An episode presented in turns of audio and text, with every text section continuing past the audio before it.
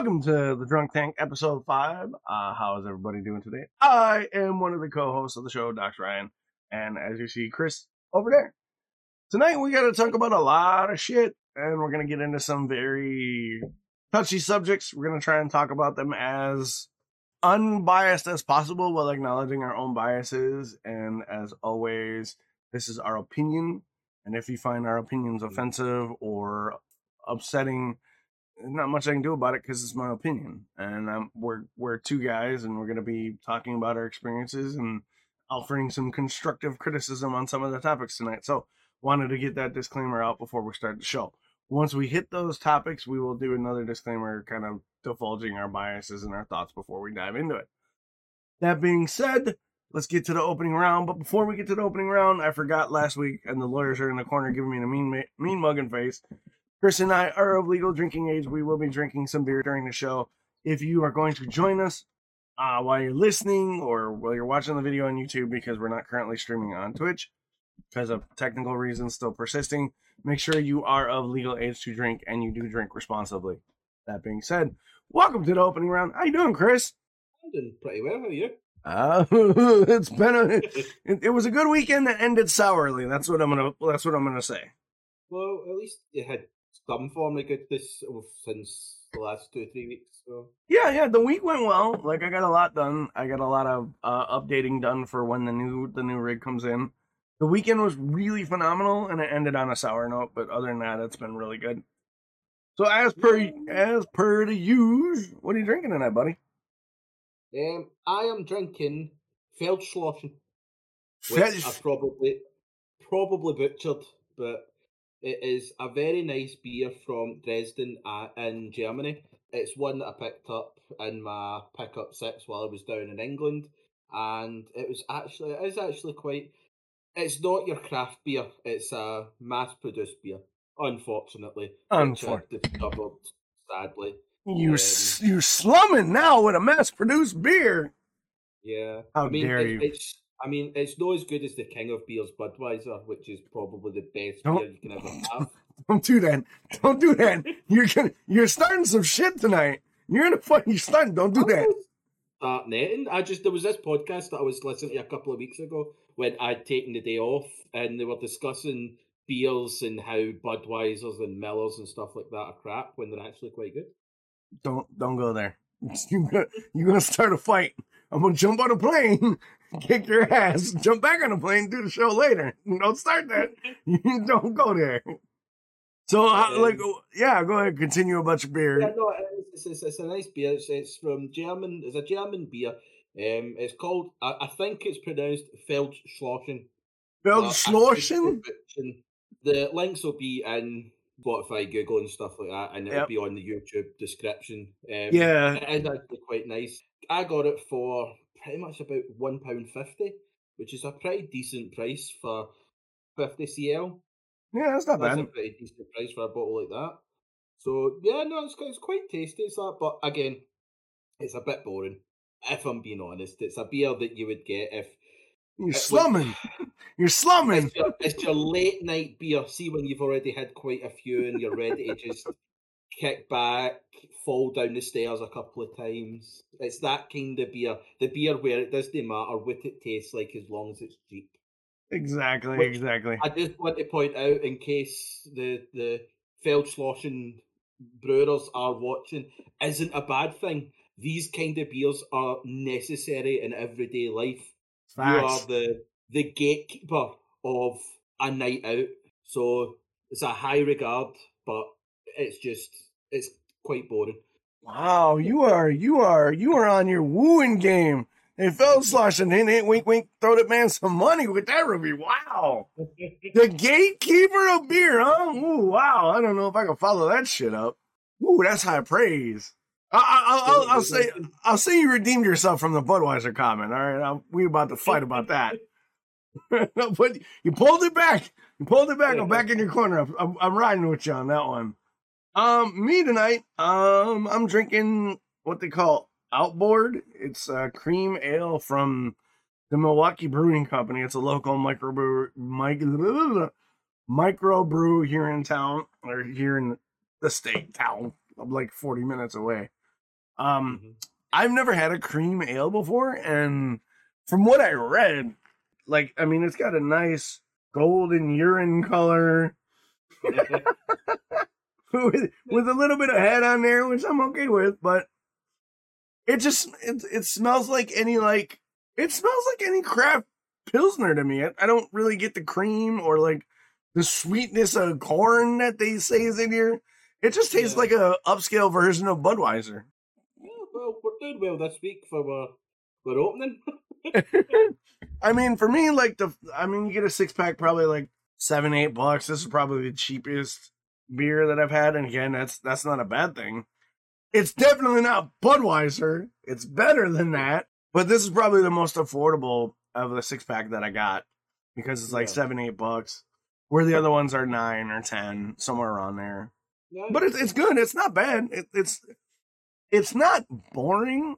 It's just not distinct enough We're like, oh yeah, I'll drink this again. Like I'll drink it if it's there. Like it, I, I'll drink it over Budweiser any day. It's it's good flavor, good head, good good hops. But unlike the pomegranate beer I had a couple weeks ago, there's nothing that stands out about it. Or the uh, the Avalanche that I had from Colorado. Mhm. That's a little more hoppy, a little more malty.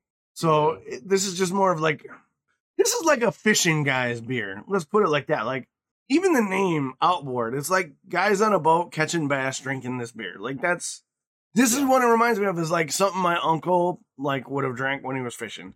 It's just your it's it's a little bit upscale Budweiser.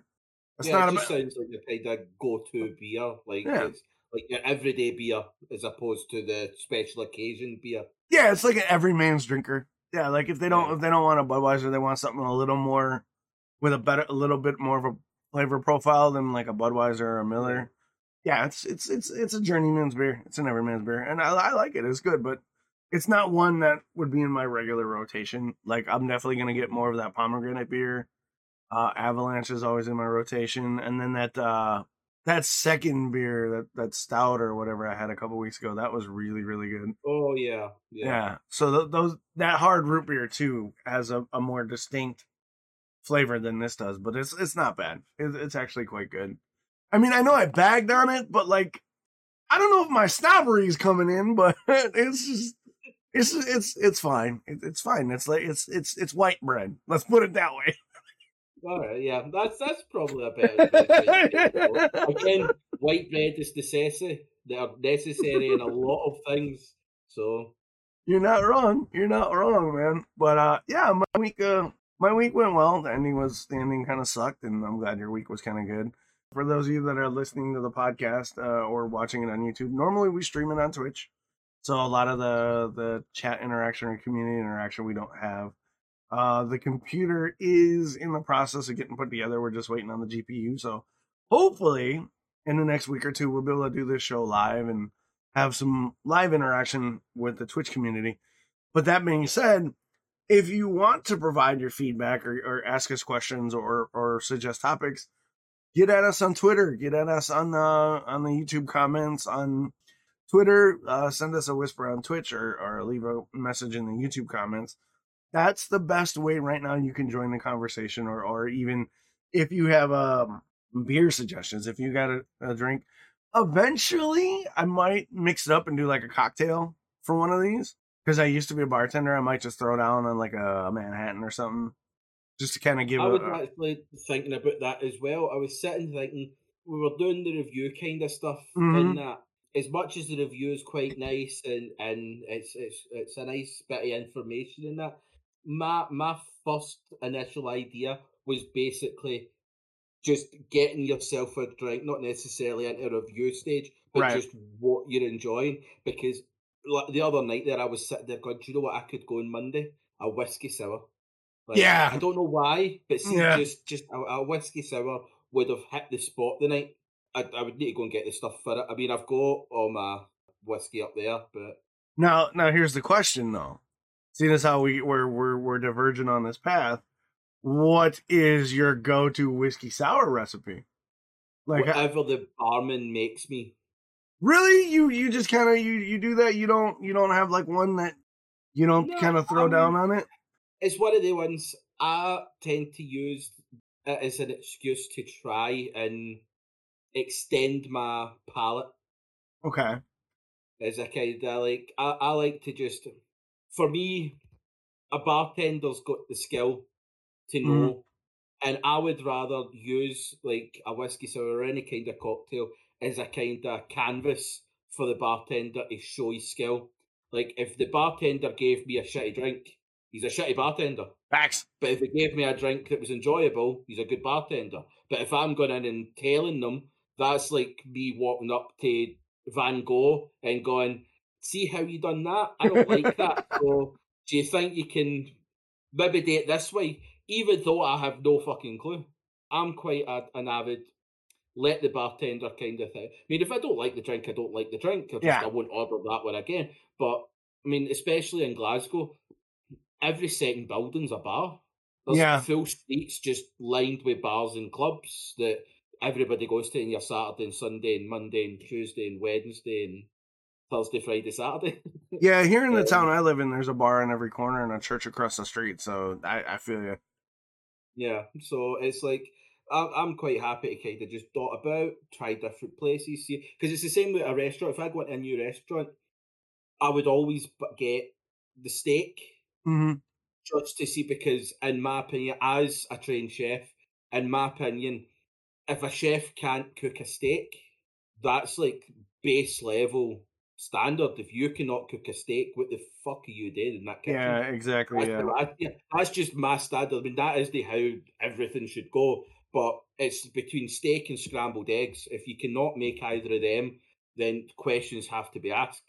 That's just the same kind of way that I see as a, a bartender. But I have that kind of well, a lot of things. Like if I try a new Chinese restaurant, I always seem to have to get their cream of sweet corn soup Really? just as a kind of I don't know why it started. It's just most Chinese restaurants here do that. That's like we don't have that. Noodle, you have your chicken and sweet corn. You have your chicken and mushroom. Then you have like your wonton soup. No, we don't So have that. was like, uh, oh, interesting.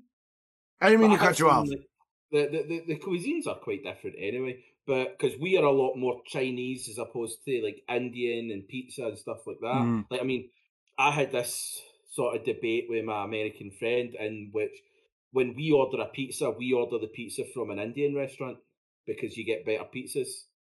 Like What? the pizza restaurants and the Italian restaurants suck at pizzas. so they're Yes. coming for pitchforks for us this week, man. We got this debate and then a topic later. We're fucked. But I will say Italian restaurants are good for the pasta. You are the gatekeeper of pasta. The But- running theme, folks. Get used to it. but Indian restaurants always seem to do the best pizza. Like there's a Indian restaurant maybe five, ten minutes down the road, Mhm. and they pack that pizza with your fucking child if you ask them to. But it's like they just everything at you, and it's this thick, cheesy, bubbly goodness, Right. And it's big, sixteen inch. But That's what she said. yeah, back onto the topic. well, quite a few times to me. Um, but, It's a good night. We're in a mood tonight. It's gonna be a good show. uh, but uh, with the likes of like, I just have, depending on what I'm doing, if it's like a drink or if it's a Chinese restaurant or a normal restaurant, Mhm. like that, I just have these little things where it's like, it's my go-to, and it kind of makes it's a mental thing of, oh, that wasn't nice, so I'm probably not going to go to that restaurant again, which is a sad way to look at things as well because it's like I'm not really giving these places a proper chance. Right. But me personally, it's just well, that's what I normally get. So if you can't make it, why? Like, why would I go to somewhere that I don't like? It's No, a preference. It's nothing on the restaurant. It's just me personally, and that's that's where people have to stop making these connections. Is that my opinion can be different. It doesn't mean that I'm shitting on that particular thing. It's just my opinion is I don't like it. So Yeah. that's fine. Yeah. That's, that's that's an inter- that's an interesting point of view because I'm similar. Like when I go out and I drink, if I like when I go out to a bar, I, I I used to bartend, so I know how to make mixed drinks. And like when you mentioned a whiskey sour, instantly my brain went, okay, two ounces of good bourbon. three quarter ounces of le- uh, lemon juice, you know, half ounce of simple syrup. If you like it a little sweet, throw in a egg white in that bitch, and then some Angostura bitters on the top. Shake it up, put it in a sour glass. You're good to go. That's the traditional whiskey sour to me. Like, but then people they they can remix it and stuff, and like, which is why I asked your recipe because a lot of a whiskey sour can go. You you you go you swap out simple for demerara. You can you can uh, instead of using Angostura bitters, you could you could put a little cocoa bitter on there and get a little different Yeah. flair to it. So like that's why I asked what your go to kind of recipe was. Because that I, I I'm a traditionalist in a lot of ways when it comes to like mixed drinks. Because I grew up in bars. My mom was a bartender for 30 years. Like she was the best in my city. Like so I grew up watching her make drinks and then I was a bartender for a while. And so like when it comes to making cocktails, I tend to I tend to stick to the traditional ones, you know, like a lot of the uh a lot of the old time cocktails have been have have seen a resurgence lately. They were lost for a long time. And when you mentioned whiskey sour, that was one that I had uh I had I heard somebody order a while ago when I went out and I was like, all right, well, how's the bartender gonna make it? And the bartender was like, well, how do you make one of those? And I was like, make it like this, the guy will be happy. And the guy's like, Well, I never made one. I'm like and it turned out nice, but you know, that's and like like you said, like if you go to a restaurant and you and you you, you kind of let the chef work his magic, if they don't know how to work the magic, then what are you what are you doing behind the behind the you know the Yeah. grill or whatever? But you mentioned something. I want to I want to get your opinion before we move on to tonight's main topic: how to cook a steak. Let's go. How do you cook a steak, there, chef boy? Let's go. What do you got? Medium rare. All right. Well, what what method? Do you have a method, or you just is that where you cook it? Yeah, just simple. Sear it, sear it, pop it in the oven. I've been the oven. Wee All right. bit of butter, wee bit of rosemary, wee bit of garlic. Baste that bitch. Boom. Simple. There it is. I was waiting for the garlic and the rosemary because that's what I that's what I do if I'm doing it in a pan. I'll put a huge knob of butter in that bitch, salt, pepper, sear it, sear What kind of pan do you use? But Huh? what kind of pan do you use? Oh, I've got a I've got a chef's I've got a chef's pan. I don't have a cast iron. I want to get a cast iron. I don't have one yet. cast iron skillet. I know, I know, I know, I know. I, I've been wanting. I've been, I've been wanting one for a long time. I just haven't gotten around to getting one because they're fucking expensive. I've got me a good stainless, like I got like a professional chef set where it's all stainless, and I've got the deep, I've got like the deep rimmed frying pan or the saute pan. Yeah. So I do that in that, and I'll I'll baste it with the butter and the rosemary and the fresh minced garlic. Yeah, but yeah, medium rare. I I will give you this. I can do blue rare, rare, medium rare, and I can even go to medium. Anything after that, I will fucking stab you with a steak fork. I swear to God. Yeah, like I don't really like like rare. I can go with rare. I can't go mm, less than rare. Like I like like I, I- don't want it to be moon in a field still. I love a blue rare every once in a while. Mm, it has to be rare, medium rare. Medium again. I can go with medium if it's just in the house. Like I would never like like, if I turned up to a restaurant and they sent me a, a medium steak, I would throw it. right? if it's if it's a non-professional, it's understandable. Right. It is one of the ones where thirty seconds is enough to go from medium rare to medium. Like Yeah. Yeah, it's like, real easy to a fuck it. proper timing thing. So Yeah, you can like overshoot it. You could go like thirty seconds goes from a soft boiled to a hard boiled. It's it's hard to kind of. It's like not yet, not yet, not yet. Ready done. Yeah. That's- So Yeah, it, it definitely it definitely can go. And like you said that the the Indian restaurants uh make the best pizza now. Is it because they use the tandoor oven to cook it or what do you what, no, what just a normal pizza oven. really? Yeah, they just they just know shit. Because there's a there's an Indian place that does pizza in in the big city by me. And uh they use a tandoor oven to cook their uh, dough. I, No, I was curious. Here just tends to use a, a, a normal pizza oven, like the the kind of like see the ones that you see, and it's like the, the thin slots Mm. with the, the stone in that that just get slid in. Yeah, That's the, the industrial what it is. pizza oven, yeah, facts. Yeah, so it's like it's not actually as if it's like a, a special thing. It's just I, I, we- we- I don't think I mean we do have pizza places here that make really really nice pizzas. Like I'm no shitting on pizza restaurants here. It's just when you get an Indian pizza, it just seems to have a lot more girth to it. Like Right. A lot more totems. They don't skimp in the toppings. Like, Mhm. I mean, pro- probably what you'll find is the totems that the Indian use are cheap horse meat as opposed to chicken that a Italian restaurant would use. But it just has that extra, like, fucking well done red rum. Tasted Right. great.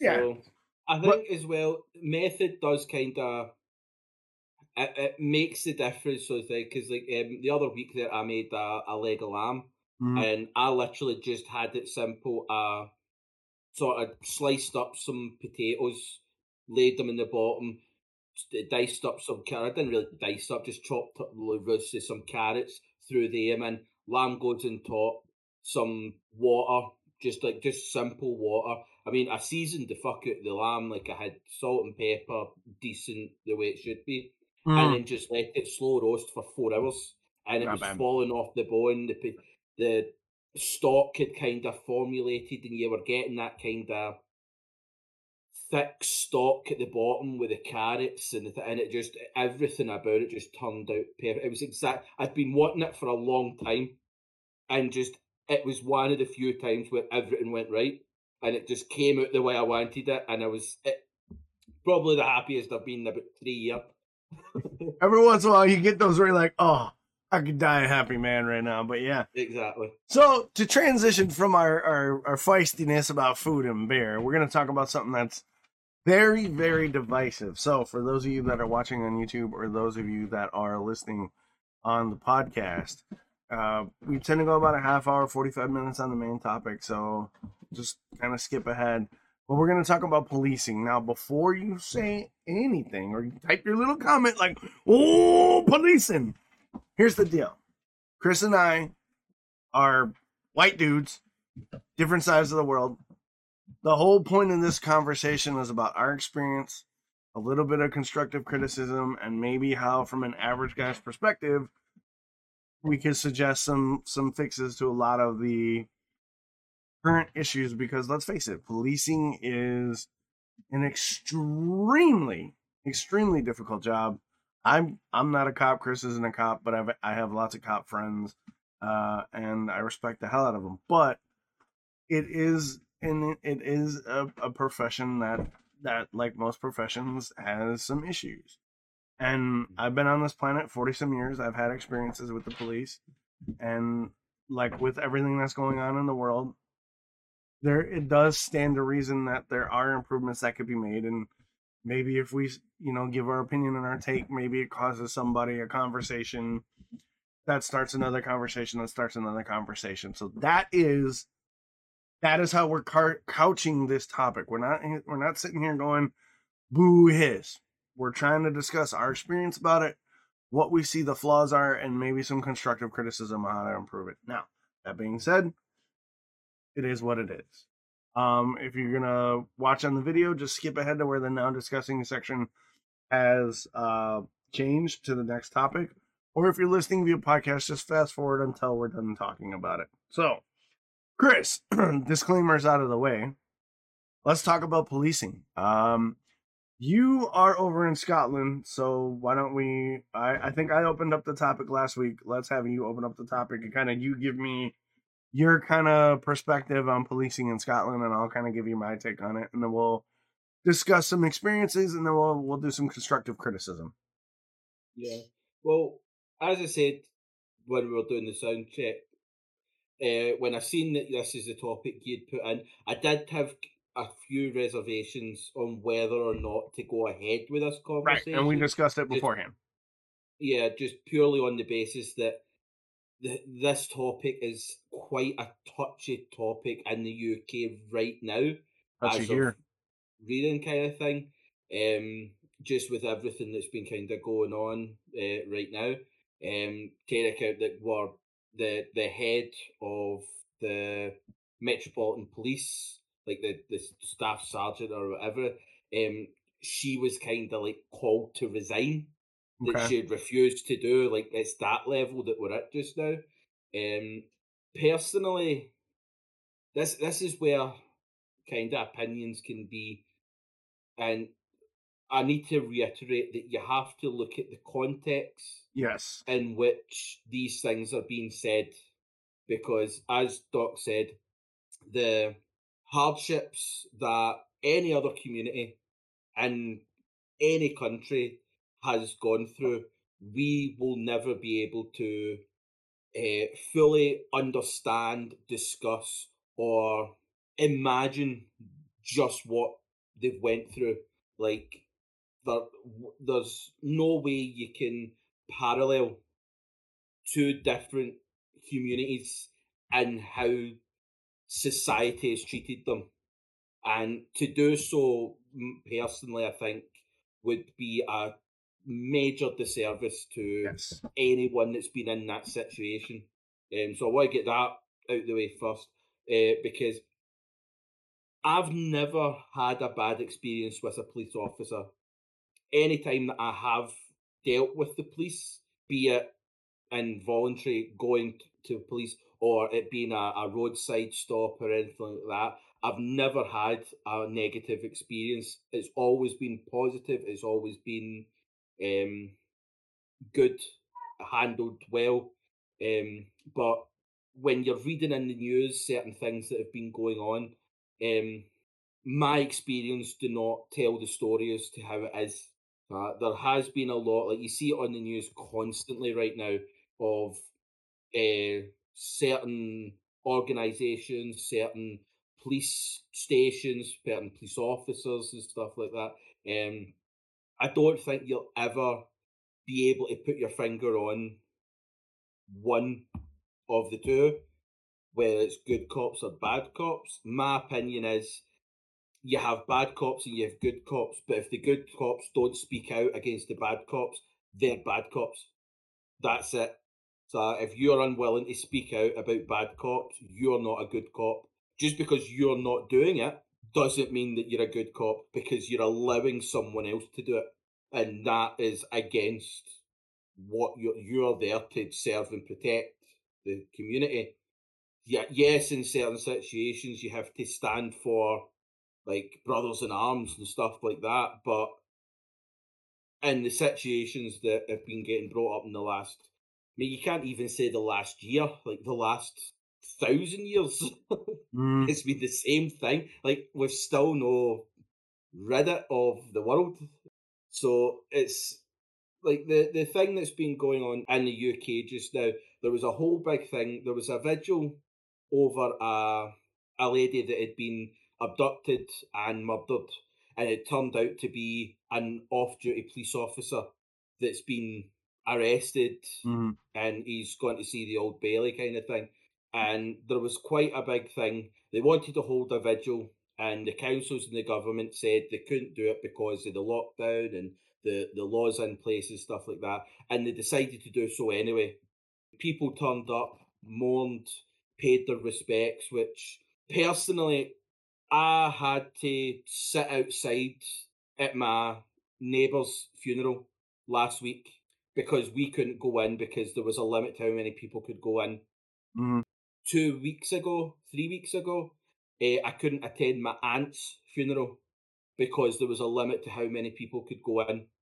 Personally, I was quite upset when I seen so many people turning up with a complete disregard to the safety and health of their fellow humans. Mhm. Even though I could understand why they wanted to pay the respects and that, but the thing that annoyed me about it is yes, when you're seeing the news stories, the police were heavy handed in a few situations, but what you also have to look at on the other side is the police were there to do their job and disperse the crowd. Certain members of the crowd that weren't there, they never intended to go and pay their respects. They were there to cause problems. That is, you could tell when one of the protesters, because that is what they are, they were not mourners, they were Right. protesters. They started making comments on, you can't keep us in, you can't stop our freedom. So it's about the lockdown, it's not about this poor Right. girl that uh, had her life taken. This was about the, the lockdown. You you used something that was supposed to be respectful in in mourning and used it to your advantage to cause problems. It was the same happened last year with the Black Lives Matter, Yep. whereas there was peaceful protesters that were going there to protest over the brutality, not just from the police, but from all angles of the community Mm-hmm. towards not even just black people or, or Latinos or anything like that. It was just any minority group that had went through hardship through systemic racism. Mm-hmm. And you had the select few that turned up to hijack and cause problems. Right. And these are the people that are getting the media view. These are the people that everybody's seeing, and your hardcore, basic racists are seeing this, and it's filling their happy blood, knowing that they can go. This is why we shouldn't let them. And it's like, but that like it's causing more issues for the actual people that are wanting to have change yeah. and especially in the police side, they are not putting forward the correct way of handling the situations. Now, you go onto Facebook, you go onto Twitter, and you've got a million and one professional people that knows every ins and out about this when they have not a fucking clue. I don't know what resources the police have. I don't know what situations and trainings police officers have in different situations.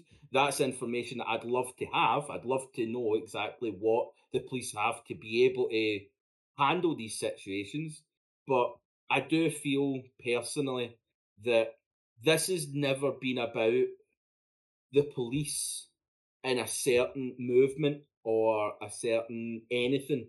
This has been about people in the middle that are just there to cause problems. And they're hijacking and casting blame on the wrong people.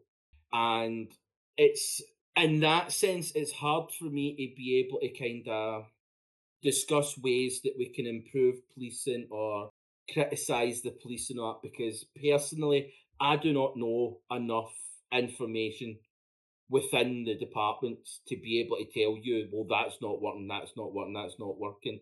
And because I don't really have bad or negative experience with police officers, apart from the stories that I've heard, it's hard for me to be able to give a definitive well the police were wrong or the police were right. I can only look at things from the outside and take on both sides. And the way I've been seeing a lot of it is that on both sides, you've got the people that are there that are trying to do their best for change, and you've got the select few that don't want change, they just want to cause problems, more problems.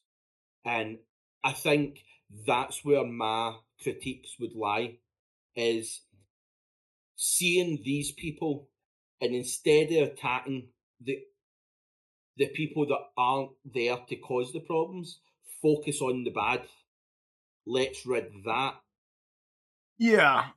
I I wanted to discuss this topic because it is such a a hot button topic. It's always coming up in the news.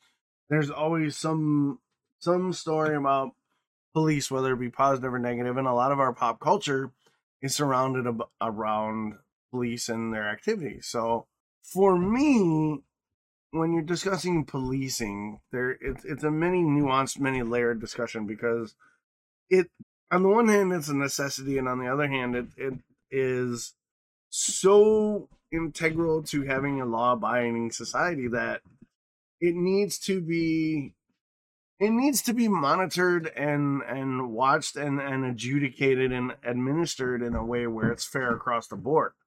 So for me i've had i've had my positive interactions with cops and i've had my negative interactions with cops i've uh i've had several instances where i've been uh i've been thrown on the hood of a car slammed on the hood of a car because of uh, a mistaken identity for domestic violence i was I was mistaken for my uncle who was like 15 years older than I am. Sorry. I had to yell upstairs because people are banging and slamming, and I don't want that showing up on the recording. But Yeah, we can cut that. I've I've had negative interactions with the police department where I've you know I've been I've had my head slammed on a hood you know where they didn't want to listen to me because they thought I was a domestic abuser.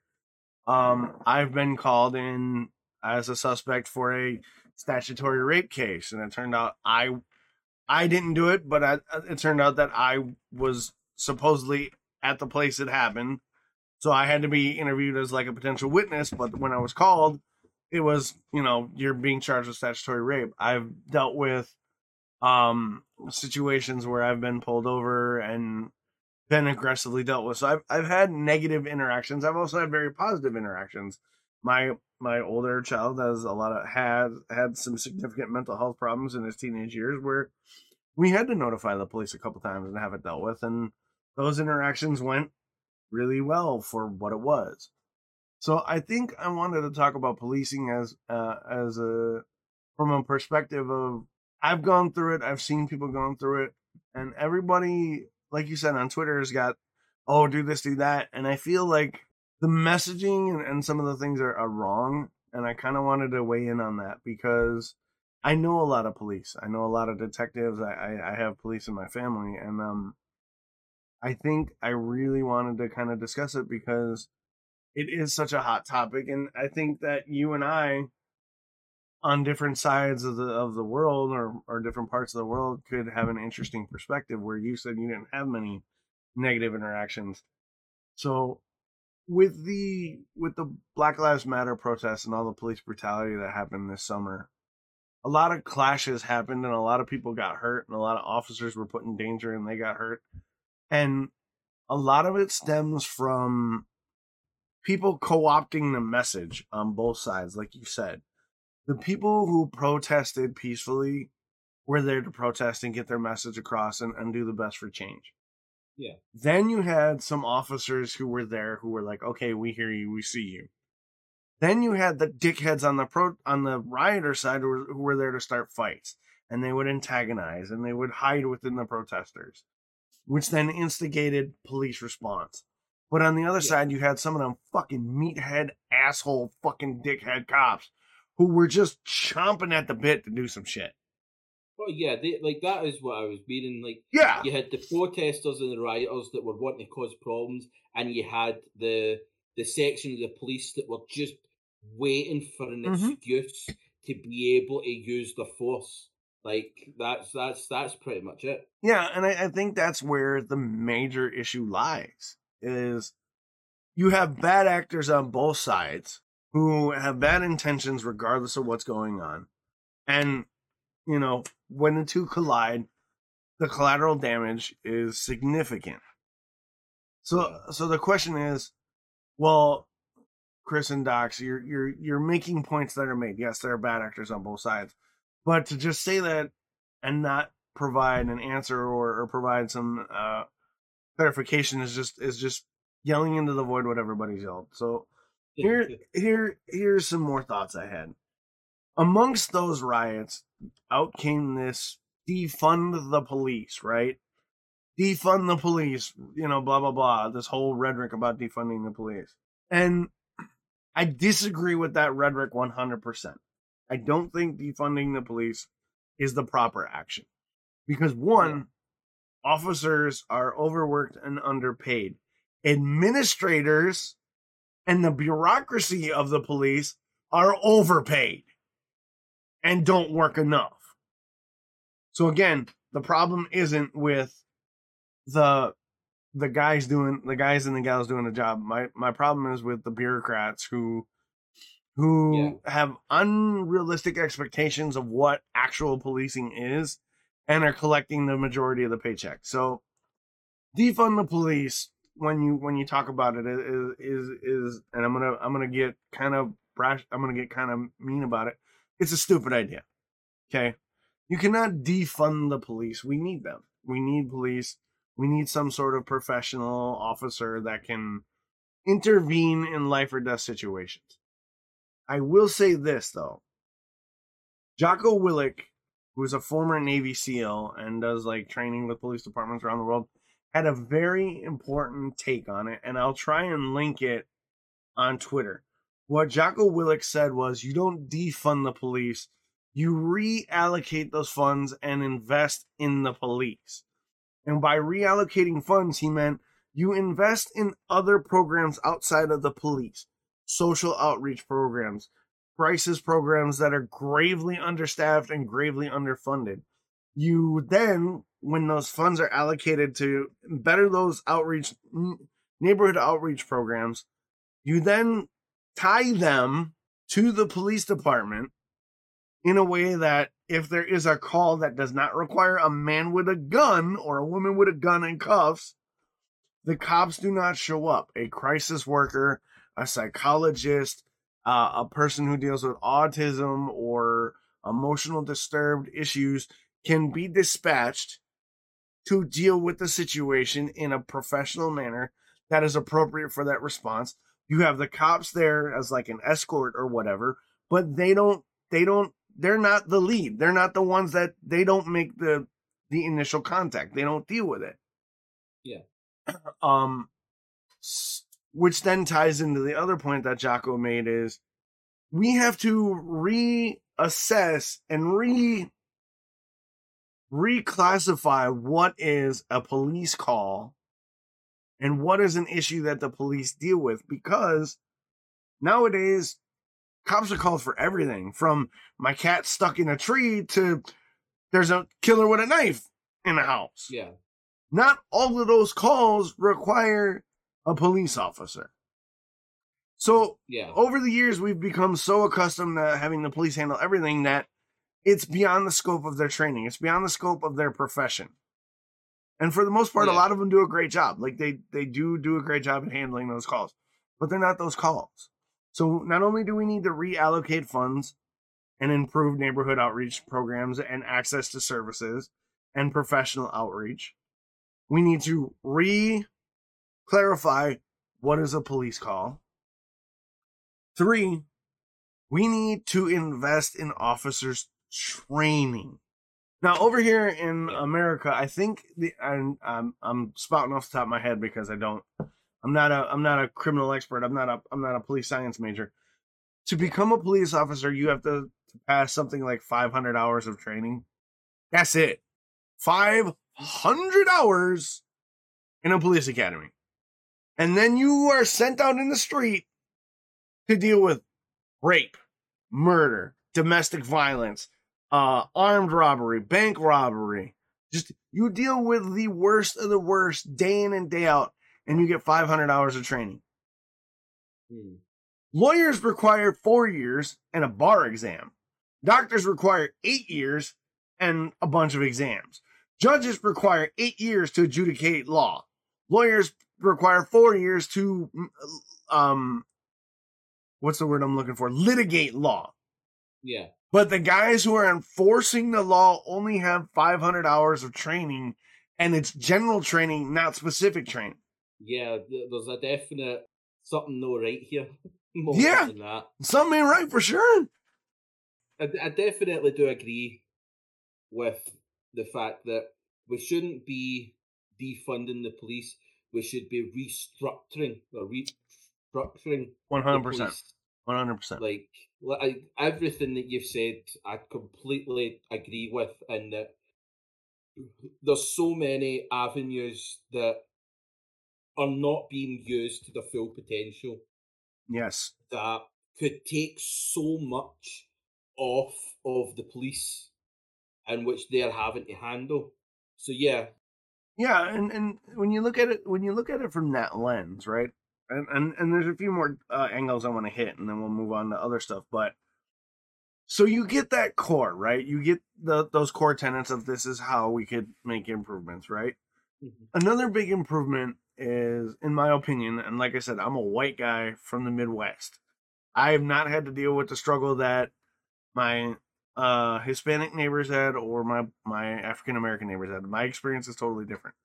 But from somebody who has been to college and studied forensic anthropology and criminology and and psychology, and I grew up around cops and I have cop friends, even they say that like this is what needs to happen. And I think if the guys in the streets agree with like what we suggested, and I and I took that from Jocko Willink, and I proposed it to a couple of my cop buddies. They were like, "We agree one hundred percent."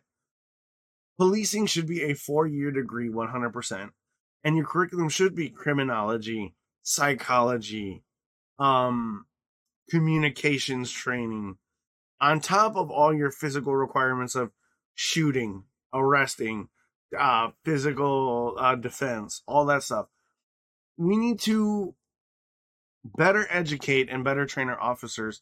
And Jocko Willink said also, your officers should dedicate at least one day out of their rotation to training, be situational training, circumstantial training, psychological training, condition recognition training, where you can recognize if a kid is autistic or if they're bipolar or if they're emotionally disturbed or suicidal so that officers can go in with a toolbox that is not just guns, cuff, taser, pepper spray, bulletproof vest. Right? Because we know from military experts and training that if you train with a tool regularly, you're going to use that tool. And if an officer's only tool is cuffs, gun, taser, pepper spray, what do you think they're going to use? And then another big point, and I'll, I'll let you kind of chime in and give your thoughts when I finish this point. We need to end the the the long-standing cover your own ass and this is a brotherhood mentality of police departments. Because those two issues are what keep the bad cops in badges. Yeah. Because you even see it in movies and pop culture. The the villain of the movie is a corrupt cop. What do the good cops do? Well, I don't know. Well, we don't know what to do. You know, you hear, oh, you can't take down, you know, like the bad cops because then you're a snitch and and the brothers will turn on you. Fuck Yeah. that shit. I see some cop whipping some dude's ass with uh, excessive force, or I see a cop and I'm on the force. I see a cop taking a 20 gram bribe. That motherfucker's getting yeeted. Like, out. Yeah.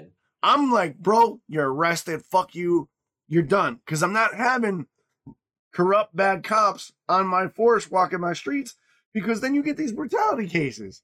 That's the that's now the, the reputation of the police is that these people are involved. Like, is that the the image that you want? Like, is that how you want your job to be viewed? Is that you're like you'll cover up for assholes? Like, because that's what I'm seeing. I'm Mhm. just seeing, as I said at the start, you have good cops and you have bad cops. But when the good cops don't speak out against the bad cops, the good cops are bad cops too. Yeah. Unless you speak out, you're a bad cop. You're not doing your duty as a police officer. Yeah, but then you then you get that you get that the pressure though. Oh, you snitched on a brother. How dare you? You're the rat. Uh, me, I'd be like, fuck that. He he broke his oath. He broke his oath. Yeah. Get him out of here. Yeah, exactly.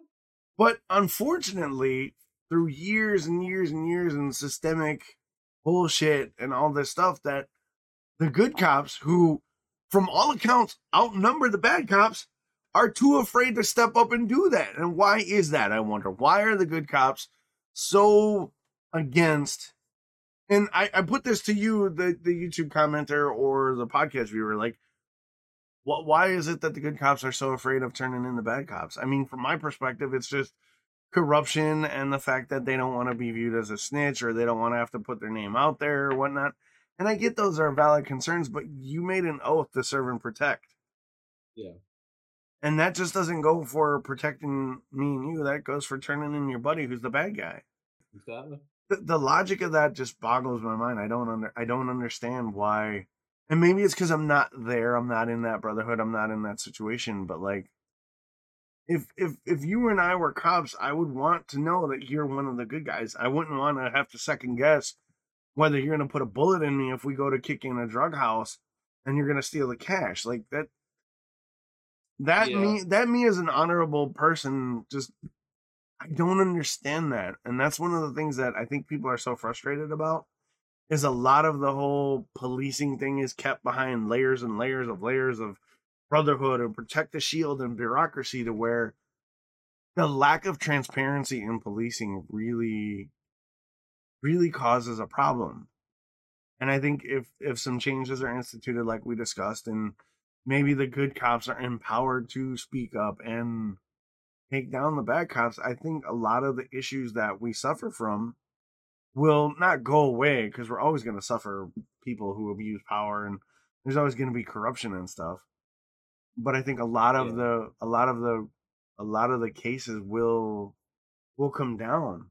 But that means the cops and our society are going to have to ask themselves the hard questions. I'd like, like again, it's hard to have an opinion and all that without being educated on the Mhm. matter. But I'd love to know what goes into the training, especially in a, a, US department, like like the whole brotherhood thing. Is that something that is drilled in on a training? Like like you you talk about like kind of like the military and stuff like that, and how it's like the person next to you is your brother. You Mm, will lay down your life and all that kind of stuff for your brothers and that.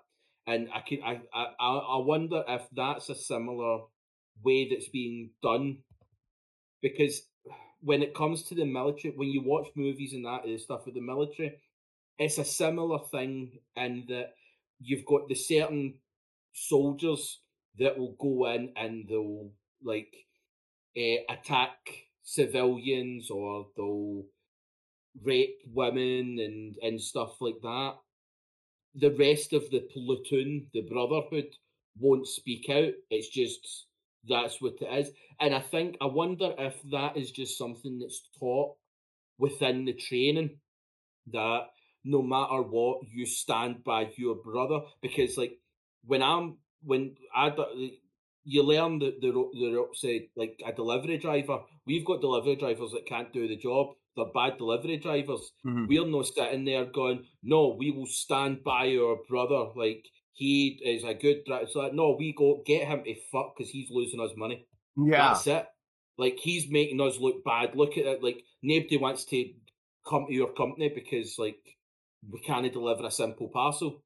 And it's like our job as a delivery driver is to deliver parcels. If you can't do that, why the fuck are you here? And it's in my opinion, it's it's similar. Like if your sole purpose is to serve and protect the the people of the community, if you don't do that, what the fuck are you doing? Yeah. Like, what brotherhood do you think you're a part of?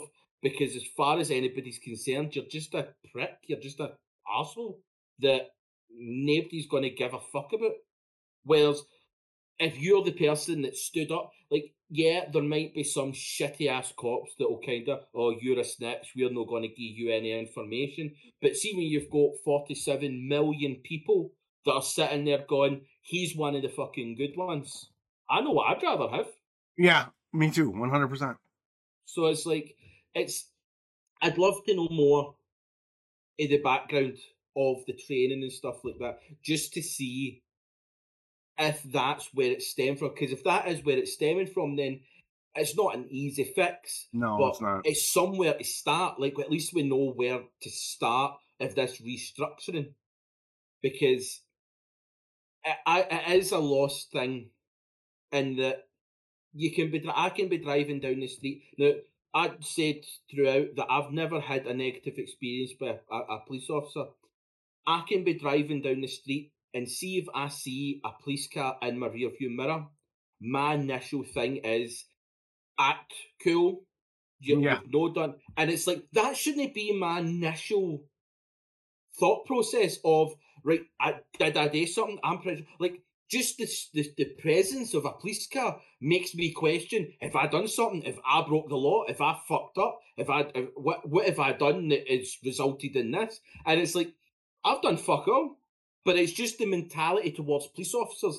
That's where it is. Even with someone that's never had a, a negative experience, that is my first go-to thought, and it shouldn't be that way. These people are there to bring safety to a community, and just the that's where the whole standing up for the bad cops because you don't want to be a snitch.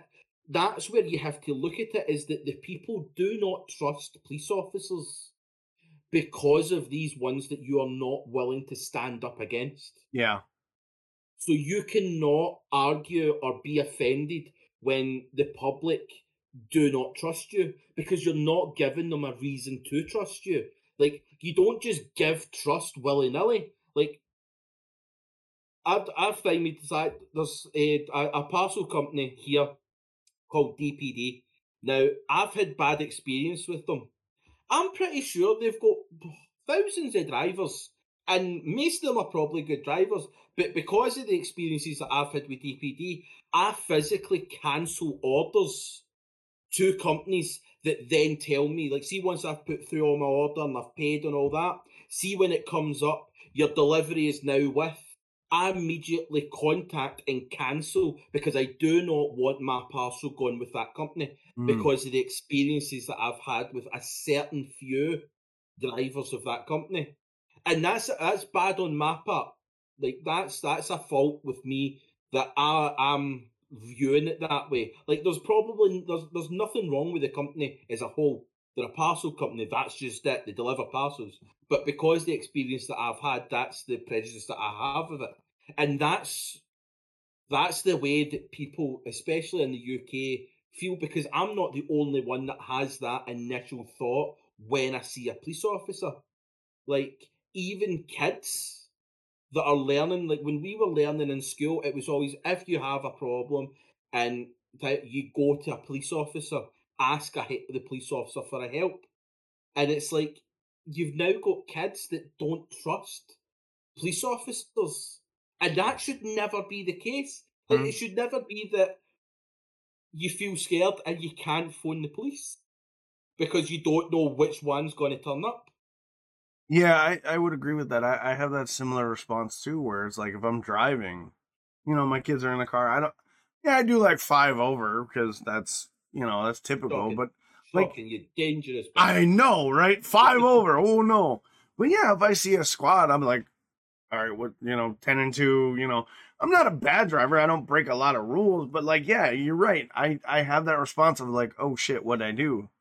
But then I then I juxtapose that to my friend who is an African American, and I I talked to him about this topic that we were we were discussing tonight, and he goes he goes, man, you you just don't know, and I'm like, no, I I want to know. Tell me, and he's like, yeah, your worst thought when you see a cop is, oh, what am I doing wrong? My worst thought is, am I going to get shot? Yeah. Well, and like that, that, was the point I was going to make. Is right. My first thought is, what if I done if I broke the law? But after that, the police pass by. For most people and minorities, the police don't pass by. Yeah. That's that is that's just the that's the sticking truth of it. Yeah, and that touches on the systemic racism point that you made earlier. That um, there is a lot of systemic racism built into policing because policing was built by the the powers that be, the ones that are in charge. So, mm-hmm. of course, police are going to be.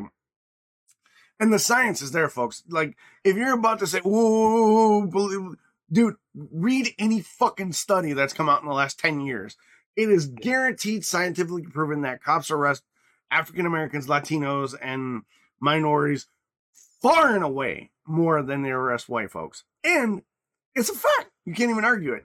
So systemic racism is a thing, and that's one thing that also needs to be addressed and acknowledged because the the origins of policing in the U.S. was I'm gonna I'm gonna say something that's gonna upset a lot of people: slave posses. The first cops were legalized slave catchers who chased down and brought back runaway slaves, and from those posses came about the early police departments. So you can't tell me that systemic racism isn't built into policing. It doesn't make it right. It doesn't, you know, I'm not saying anything that's not new. People just don't want to face the facts that it's there and they don't want to address it because in order to address systemic racism, we need to admit that we fucked up. And we got a lot of rebuilding and restructuring and a lot of amends we need to make.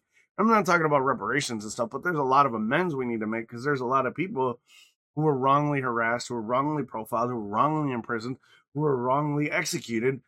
And in order for us to move forward and and better ourselves as a society and have better policing, we need to acknowledge that as well as like we talked about restructuring and, and adding new programs. Because nine times out of ten when I see a cop, I don't I don't sweat shit. Like I, I see officers in my neighborhood all the time, and I live in a predominantly Hispanic and black neighborhood. I can walk out and be like, "What's up, boss?" and they'll be like, "Hey, what's going on?" My neighbors won't come out; they won't say shit. But every officer that's in our neighborhood is a pretty decent dude or chick. Like, and we've got mixed, we've got mixed teamed officers. We got white cops and black cops and Hispanic cops that run our neighborhood. But like, I'm I'm cool with all of them. I go and talk to them. Like the other night, I was taking the trash out and my dog was out with me. Cop was over on the side of the road. I walked right over. Dog walked over. Cop was like, "Hey, what's going on?" I'm like, "Not much, man. How's your night?" Why can I do that, but yet my neighbors can't? Because they're fucking afraid. They don't know. But I don't have that fear, and I they should be able to do the same thing that I do, but they can't because they don't know who they're getting. Exactly. And that's fucking bullshit. And and the opposite is true, right? The opposite is true because then you get these fucking shitheads who do nothing but go, fuck you, pig, and suck my dick, and you're a fucking baby killer. Like, bro, do you not have any sense in your brain? Like, uh, what what'd you expect? You called the cop a fucking pig, and you called him a fucking uh, the worst thing on the planet. What do you what do you think? He was gonna be nice to you and say, "Oh, that's okay, happy to do this." Fuck no. At my job as a professional security officer, if you say "fuck you," I'm gonna turn around and go, "Excuse the fuck out of you." I'll take Yeah. this uniform off right now and we'll swing. What do you think? To be honest, as a fucking delivery driver, I've had moments where somebody's stymied and I've went, here, I don't give a fuck if you don't come back to my company. Like, I will knock you the fuck out. If you ever talk to me, like, if you talk to anybody with that tone of voice, who the fuck do you think you are? Let alone a Like, you're cop. fucking nobody. Yeah, I, I just I don't know. It boggles my mind. I think I think I think it's important though as we offer critique on the police, we also need to critique ourselves. And that's why I brought that up because like you said, when we grew up, go get a cop. You can always go to a cop. Nowadays, you can't. And it's mainly because the shitheads of the world have made it so there is that divide between us where cops are viewed as like the enemy and the public uh, on the cops persona is viewed as like oh they're potential targets and i Yeah. think i think before we can grow forward and move forward with any of what we discussed um there needs to be there needs to be acknowledgement and acceptance on both sides of the stupid shit that's gone on and the bad shit that's gone on. We need to acknowledge it air it out make amends for it and then proceed together. Otherwise we're gonna have the same old bullshit the same old systemic racism the same old fucking bad cops getting protected by good cops. But it, it requires both sides and both sides to be honest.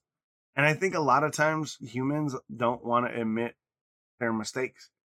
Cops don't want to admit Yeah. they were wrong and like kids don't want to admit that they broke the law or people don't want to admit that they broke the law or they or they pushed the cop too far or they willfully broke the law. Like i know going five over is technically illegal.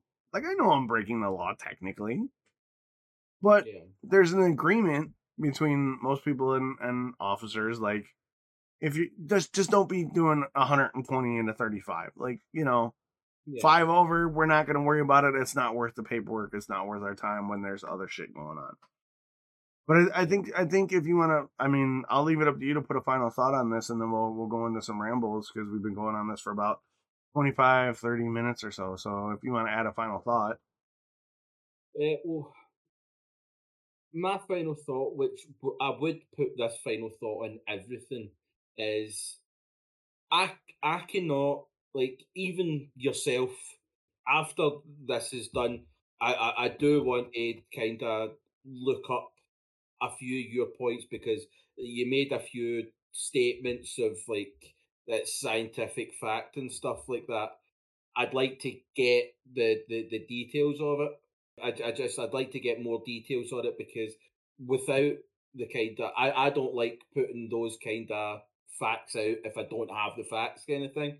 So for my final thought is don't just take everything as it is. right? Do your research, look into it. If you feel as if the police are on the wrong side, research it and explain why that is. If you think that the police are, th- research it and explain why that's your argument. Don't just go on Facebook or Twitter and because this person that got twenty thousand likes on a post must be true. That's not how this works. That is not how any of this works. Do your research, look into things. If you want to put out an opinion, put out an informed, educated opinion as far as I'm concerned, I don't have enough information or research on the goings on of police departments, training, or anything like that. So, my opinion is purely based on my own understanding of to how things work. And if there is anybody that has information or a difference of opinion, please get in touch because I'd love to. I'd love to know more from both sides as to why. And if anybody can put through an informed, not just shouting and bawling and I'm right, you an informed debate, let me know.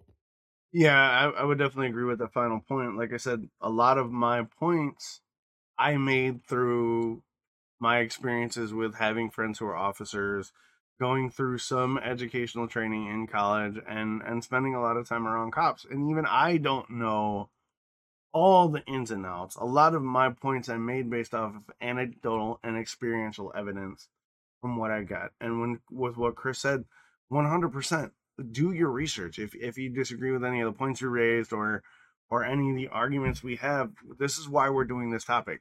We want there to be an open forum. We want there to be an open discussion because the more we can discuss this topic, the more we can make informed choices about how we go forward with law enforcement and the potential restructuring or how we conversate about policing as as not only an institution but as a service to our communities because maybe and this is my hope of why why we've discussed this like it is. This is my hope. Maybe somebody hears this and they're like hey Dox said something that i should look up or or chris said this point was he right? Do i need and maybe that encourages them to do the research and branch out and maybe down the line that person becomes somebody who does restructure or rewrites the way policing is. Maybe that that kid that hears this or that young adult who is trying to figure out the world maybe it it pulls them from what they're doing and says oh yeah maybe you, you, do you know what i mean um yeah. maybe it starts the conversation that leads to change maybe it does maybe it doesn't but i don't think it detracts from the conversation to have an honest discussion about how we feel about it and how we see it from our perspective. And that's yeah. what it is. It's our perspective. It's our opinion. You can either be angry about it and holler at me on Twitter and I'll mute your ass, or you can say, "Hey, Dox, you made this point. Here's why I disagree, or here's why I agree." So we'll we'll head into my ramble because it kind of it kind of dovetails into what we talked about last week, common courtesy and and a little bit of uh, legal action. So I said this week was good and my weekend was really good, but it ended on a sour note what happened was, I, go away, you're, go away. And the girlfriend's like, no. this weekend was really good, but it ended on a sour note. What happened was my daughter went skating, roller skating or roller skateboarding. I got it. My brain wasn't working. Um, my daughter went skateboarding with a friend, and they were in a park, and she dropped her phone. She was trying to put it back in her pocket, missed the pocket. It hit the cement. She skated past it, no realized it was missing, turned around. Some kid, fucking asshole, picked it up and was like, Yo, is this your phone? And her and her girlfriend were like, Yeah, it's that. And he just fucking yeeted that bitch into the into the lake. and my daughter comes home and she's upset. Obviously, Dad, my phone's in the lake. I'm sorry. Da, da, da, da, da.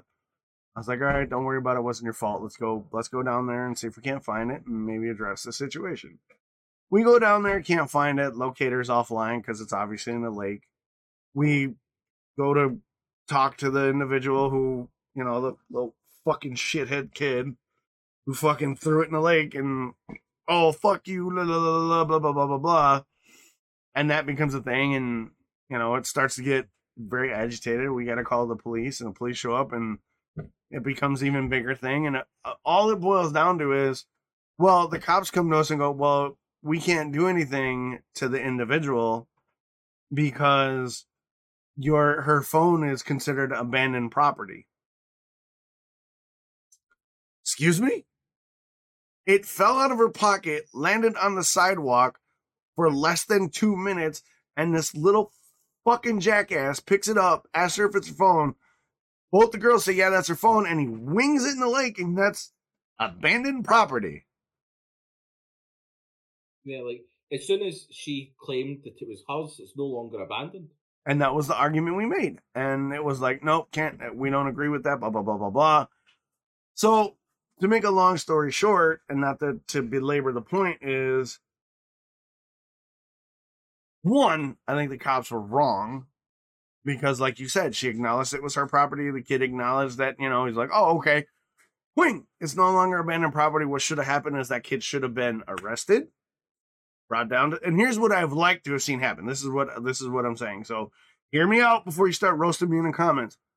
Throw the kid in the back of the squad, drive him down to the station, contact his parents, explain to them why the kid is down at the station. He's not being charged with anything right now, but he is being hauled in because he did allegedly chuck a phone into the lake. Yeah. We've got two eyewitnesses that said they did it what my girlfriend and I would have done would would have asked the parents that, hey, we don't necessarily want to press charges, but what we would like to see happen is the kid get some sort of punishment in the home, and that you, the parents, give us the cash value of the phone. We won't press any charges. There'll be no police report, none of that. We're good with that. But no, the cops didn't even want to do that. They were like, well, it's a thing, you know, we don't really want it's abandoned property. I don't understand that. Like the, the kid winged a phone in a lake. Clearly there was a crime committed. Like, Like I'm pretty sure that then comes under is uh, destruction of private property. yeah. Or even theft.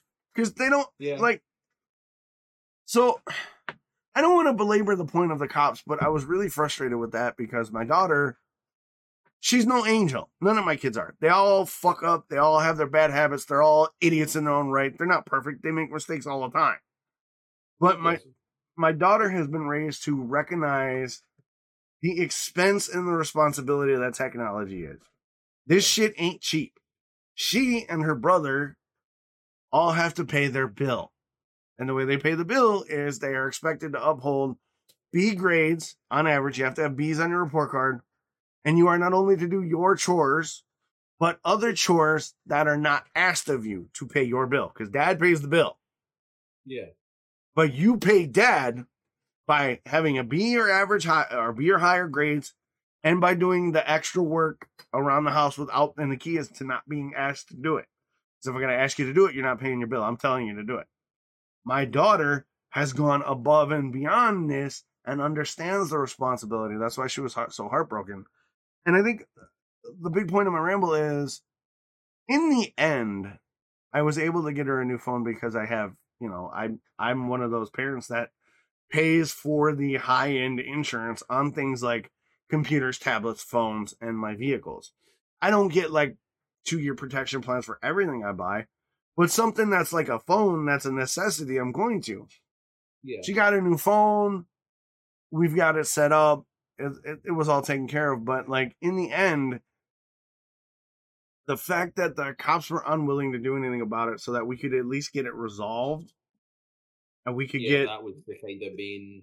right the, the, the kid should face some sort of consequence for what he did and he's probably not going to and yeah, we, yeah, we and how many times like like that's where it kind of stems from is when will it stop for him?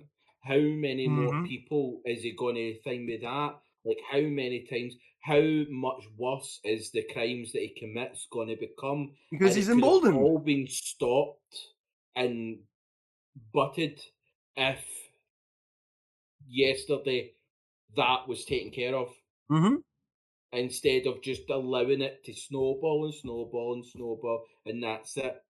So and the thing is is like the neighborhood we live in it's it's a blue collar hardworking neighborhood so my my benefit of the doubt is this kid's parents would have been like mortified that their son did that they would have been like what the fuck are you doing and yeah. if we had had the opportunity to meet down at the police station on neutral ground and say this is what we would like to see, I'm sure the parents would have been, "You bet your ass it's going to happen." I'm so sorry this happened. But now this kid will be able to be like, "Oh, well, I didn't get busted for yeeting like a hundreds of dollar phone in the lake. My Yeah. mom and dad aren't going to find out that I fucking stole and destroyed someone's property." So now he can do whatever he wants. But on some levels, I think that and and I'm I, I'm gonna shit on the cops a little bit here because I'm kind of angry about it. They just didn't want to deal with it. They just want, didn't want to deal with the hassle of having to deal with the situation because they probably assumed that I had insurance on the phone and I could just get her another one. Yeah. And it's just But it's just, again, that is not the point. Of Right. This whole thing, like laws are in place for these things not to occur. And what's the point in having the laws if the people that are supposed to uphold the laws aren't doing so? yeah, and, and like we said, what what's to stop that kid from doing something else or something worse? If like, like I remember back in the day when I was a kid, I stole a pack of Batman trading cards from the local gas station. Right? I didn't Oh, have them. I'm going to judge you so I know, right? Oh, don't worry, it, it gets it gets worse. Such a thing. I hope the police see this and come after you. Oh no, horrible, horrible human being. and I I did. I was like eight, right? I took them. I I willfully knew I was breaking the law. My mom found them and beat the ever loving fuck out of me. And I'm not advocating that this kid get an ass whooping like I got. Like that was not my point. But my mom beat my ass, bloodied my lip, fucked me up, then walked me down, fresh bloody lip and all, to the gas station, made me return and tell the gentleman that I lost, that I stole the cards because I wanted them and couldn't didn't have the money to pay for them. Then she not only paid for the cards, but made me work two weekends washing that man's windows, sweeping the steps. This kid could have faced consequences that may have Yeah. avoided further shit, and now he's just gonna he's gonna skate because And either it does touch on the whole if the the cops weren't willing to do the one A4 sheet of paperwork it would have been put into doing that, how can we expect them to want to do the rape cases, the murder cases, the stalking, that because there's a lot more paperwork involved in that. And if they're not willing to do the simplest of jobs, how can we trust that they'll be willing? Because, like, again, it goes just falls into the argument where a lot of people feel let down by the police Mhm. and not taking action either sooner or at all. And it's like, well, when you're looking at it to the point of they're not even doing the simplest of tasks of pulling up a child for destruction of property, then what what are we even expecting? hmm yeah, and uh, this is where you start getting the scary points of are we just going to have vigilantes that are just going to go find out where these people that have committed the crime and take it into their own hands? yeah, and like I said, but I I back in back in the day because we do reference our our our growing up. Back in the day, my mom would have met with any parent if I had done something to some kid. If I had kicked the kid's ass or stole the kid's shit, my mom would have showed up at that parent's house. The two parents would have sat in the living room, talked it out. I would have got an ass whooping by both parents. Mhm. And then my ass would have been working in that person's garage or their yard or their home or whatever to make amends for the wrong I committed. Now, this kid, for the most part, like I'm not there. I don't know what happened after, but I can almost guarantee that this kid's not, nothing's to happen to this kid. He's just to do it again to somebody else. And maybe that other person doesn't take his shit and hurts him. Hmm. Or maybe it's something worse and that kid hurt somebody. And that that's that was my concern was like watching that whole thing unfold, I just I kept thinking that. I'm like, this kid's not gonna have anything done to him. And either he's gonna try it again and someone who isn't us is gonna fuck that kid up and potentially hurt him real bad. Or he's gonna go and just escalate and escalate. Because Yeah. in that moment, if you look at your life, there's a crossroads, right? You always have these crossroads in your life. Like, if X happens, these things then trigger. If Y happens, these things trigger, right? The decisions you make have consequences, and those consequences then inform further decisions. This kid didn't get a consequence for whipping like a $300, $400 phone into a lake. Didn't get nothing. Cops told him, you know, go home, don't do it again, blah, blah, blah. Nobody's going to tell his parents that he did that. He's not going to serve any meaningful consequence. And that was that was my takeaway. It wasn't the fact that my daughter lost her phone. It wasn't the fact that the cops were being lazy, I guess, in in a sense, or they had they had deemed it where it wasn't worth their time. But my concern is like, what happens to this kid down the road? Because yeah. for a long time, my oldest, uh, my oldest who has a lot of mental health problems, and he's doing better now. He's doing really good now he didn't have consequences. Like we would give him consequences at the house, but he wouldn't face consequences at school or like the the the the the child system, the the legal system didn't want to deal with him because he was oh just a kid. He's had a rough life, and it just it made him escalate his shit worse. Yeah, and it ultimately culminated in some really bad shit for him. That could have been all avoided if people who have the ability to do stuff and make decisions to give consequences or, or pursue legal issues would have stepped up and, and took the time to do the job and listen to what was being said, maybe he would have been spared those years of pain and suffering. But instead, he had yeah. to go through it, and and that was my thought of like this kid. What what's going to happen to this kid if if he didn't he didn't get a consequence for this pretty nasty issue?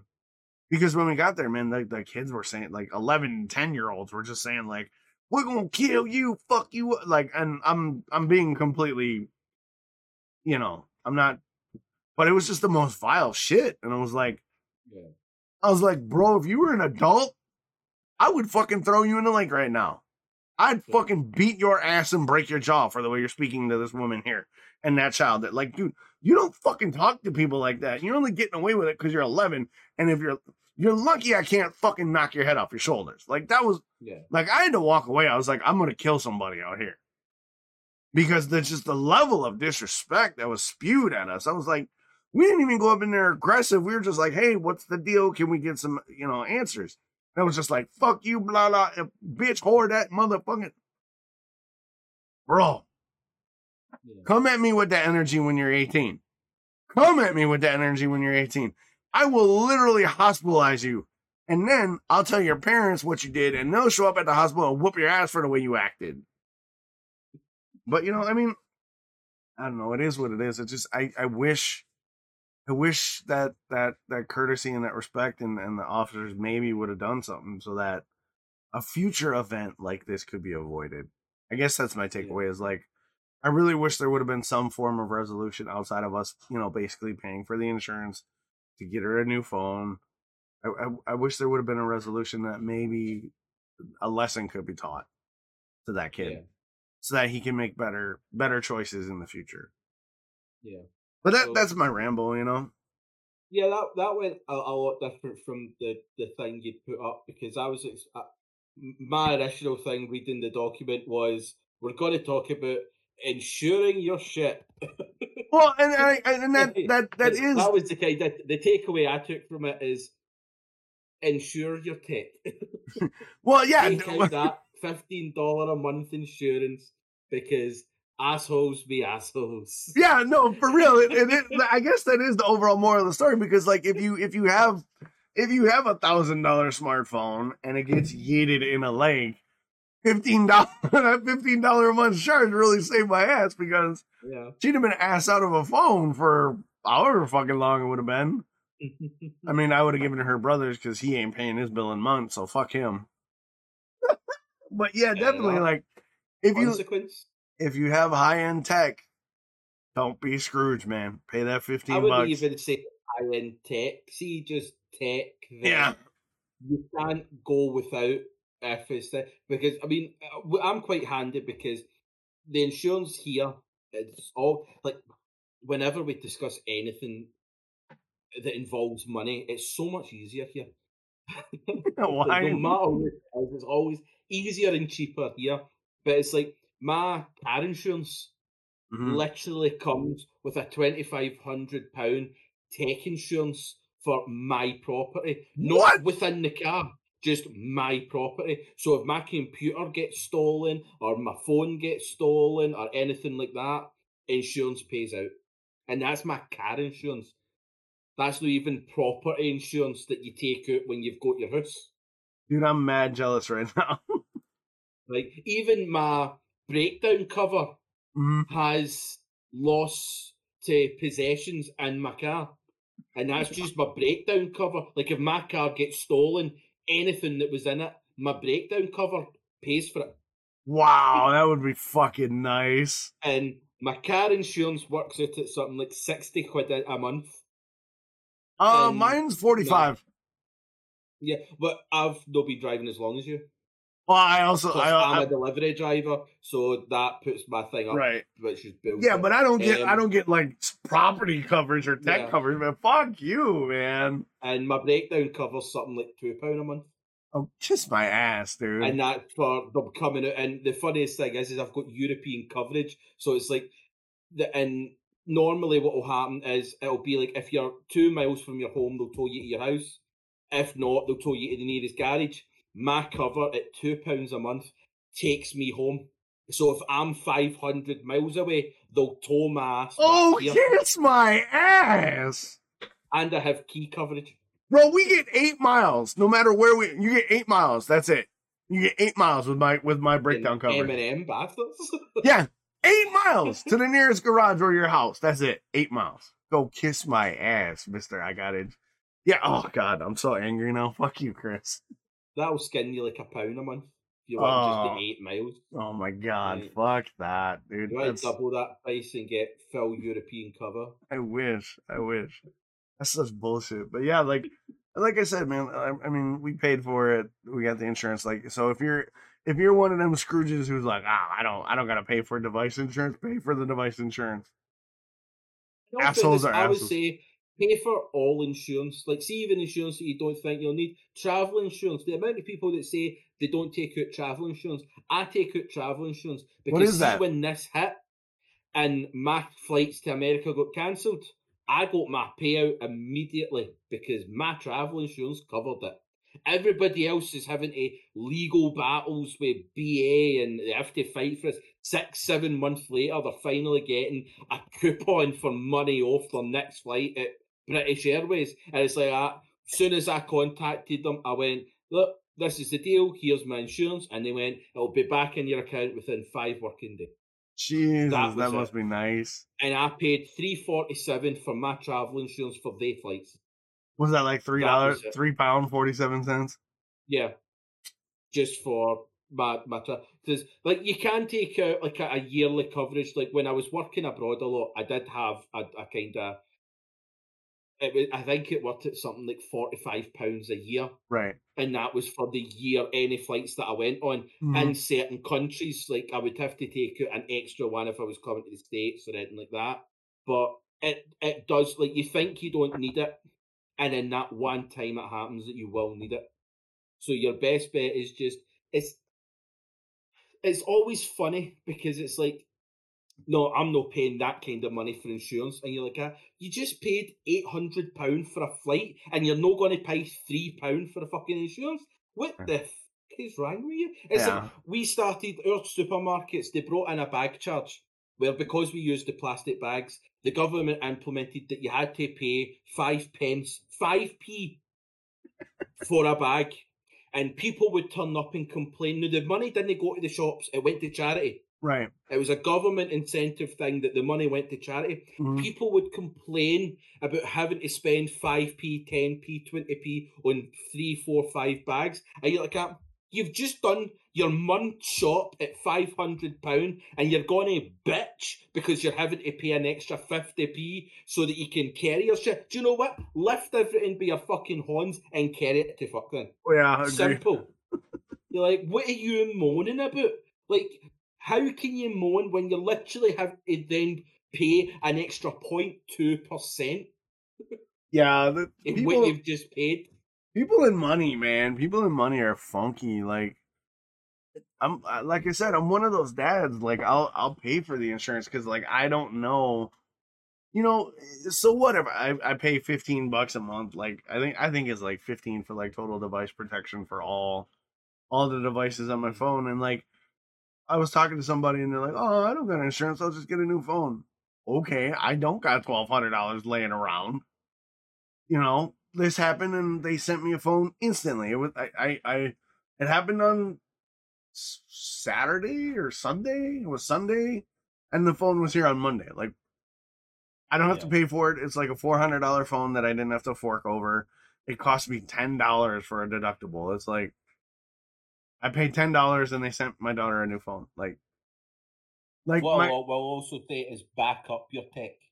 Yeah. Like, oh, one hundred percent. Like that's why I absolutely love. I've got the Pixel. I've I've went with Google for the last four years. Um, I got the Pixel One, and now I've got the Pixel Three. I don't even buy the phone. Like I just buy it outright from a local fucking we have a, a shop and it's called Game. Basically, it's where you get your video games. Right. But they've also started doing that. They'll buy your old phones, refurbish them, and sell them again. That's how I do it because my phones go through a lot of fucking shit. I pass it to customers and all that need to sign for stuff. I don't need something that's a grand worth. If it phones and it texts, I'm happy. Um, so it's like I'll I'll pay two or three hundred pound for my phone. Just that that's it, and that will do me four or five year. Like, yeah, that's just how it is. But I back everything up, and because I've got the Google, everything from the computer is through Google Drive. Yeah, I've been thinking about that actually. Get transferred straight away, like all everything gets synced and backed up, and I can access it to it and then just export it to any new phone that I get with Google. Yeah, I've been like, thinking about that because I'm I'm due for an upgrade. I'm due for an upgrade, and I have a I have a Galaxy S8 Plus. I got the old Galaxy, and I, when the Pixels came out, I was like, "Ooh, I'm tempted," but I never knew anyone that had one, and I'm like, because I do like I do everything from here. I I like do stream chat from here. I do Twitter for networking. I do I do like I wrote the podcast document on this thing the other day. like I do everything on this, so it's like having some having insurance on this is key, and then having that backup because I I do I sync everything to Google on this. Everything is synced through Google on this, but yeah. I didn't know that the Pixel was like automatically like it doesn't sync automatically. Oh, yeah, like, just I have to go manually sync everything. No, this just does it. It's even if I take a photo on my phone, I can go into my Google Photos on my browser. I can go into my desktop mm. and I mm-hmm. can load up all my photos from anywhere in the world. I oh, can nice. give you my login details and you can load up my photos and take shit that you want. Mm, nice. It's that level that you can find me. Um, plus, the, the thing that made me get it is people can say whatever they want, but personally, you're not going to beat the camera on that phone. You've seen the shit I post up. That's yeah, for that's for my Google phone. That that is nothing special. It's nothing fancy. It's all from that phone. Right. And it's it's not even an app. It's the camera itself. It's just the the basic camera app, and it's mm-hmm. just their own thing that I use to take the pictures. So it's like Oh, I, I think it's fantastic. It's got to the point where when I was doing my uh, trip down to England and stuff like that, and I was away for a couple of days, I actually charged up my old Pixel One, mm-hmm. wiped it, and purely used it to record and take pictures on my travel. Nice. Just so that I had something at the back, because even the, the, the original Pixel, the camera is phenomenal. Yeah, that's good shit for sure, for sure. All right, buddy, let's hit your ramble. Seeing as how we kind of trailed off on my ramble there. so your well, ramble this week. is a bit different.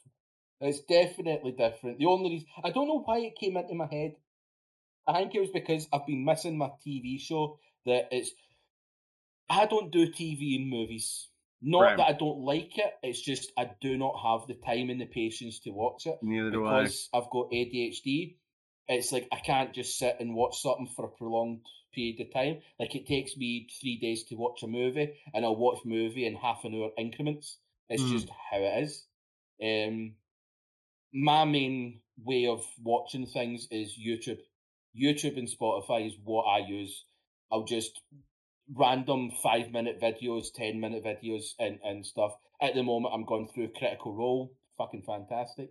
Love Um, Critical Role. But uh, with this is I've got certain programs that I will forever watch and binge. It's the only programs that just seem to keep my attention, Mhm. and one of it, which is I wouldn't say it's a touchy subject considering what we've been talking about this episode so far. yeah, but right. it's my one of my favourite shows is Ghost Adventures. Okay. And it's the paranormal world that is what I'm wanting to so not so much discuss and kind of explain because even me, I've not got that much. Although I will say, I found and have signed up for a ghosted uh, investigating course Nice. online. It's a 20 to 30 hour course with all different learning techniques and stuff like that. And at the end of it, if I pass the test, I get my certificate as a professional ghost investigator. Oh, we're So- we're definitely going over to Scotland on a ghost hunt. We'll we'll film that shit. We'll film that shit Oh, for a podcast. I'll be a professional, so I'll be allowed. Exactly. Um, we're, we're, we mark it down. We're going. We're going to Stonehenge, and we're going. Where else are we going? Where's a good Scottish thing to go to? We'll go. We'll go to the Hadrian's We'll to Wall and shit. In Edinburgh. Ooh, Go to the Edinburgh dungeons. Nice. proper haunted. proper haunted. but I'm in. what- I'm in. the the way I was timing is it was less about me explaining stuff and it was more putting out do you believe in it? Not necessarily just the paranormal of ghosts, not necessarily like say that UFOs, because we already know they're real anyway. Oh But yeah. it's the ghosts. Like, do you have any experience? Do you have any stories? But what is your take on the paranormal world and the kind of science and stuff that is slowly seem to be getting a bit more traction? Okay. So are you asking me, or are you gonna explain first? I'm asking you. Oh, bro, that shit's real as fuck, bro. I got stories for days up here. Like, I trust me, I believe, I believe in ghosts. Like, one hundred percent paranormal. Like, not every paranormal thing is like I, I think is legitimate, but there are definitely there's definitely entities and energies and otherworldly events that happen because I've hand to the gods and hand to my balls. There have been experiences, bro.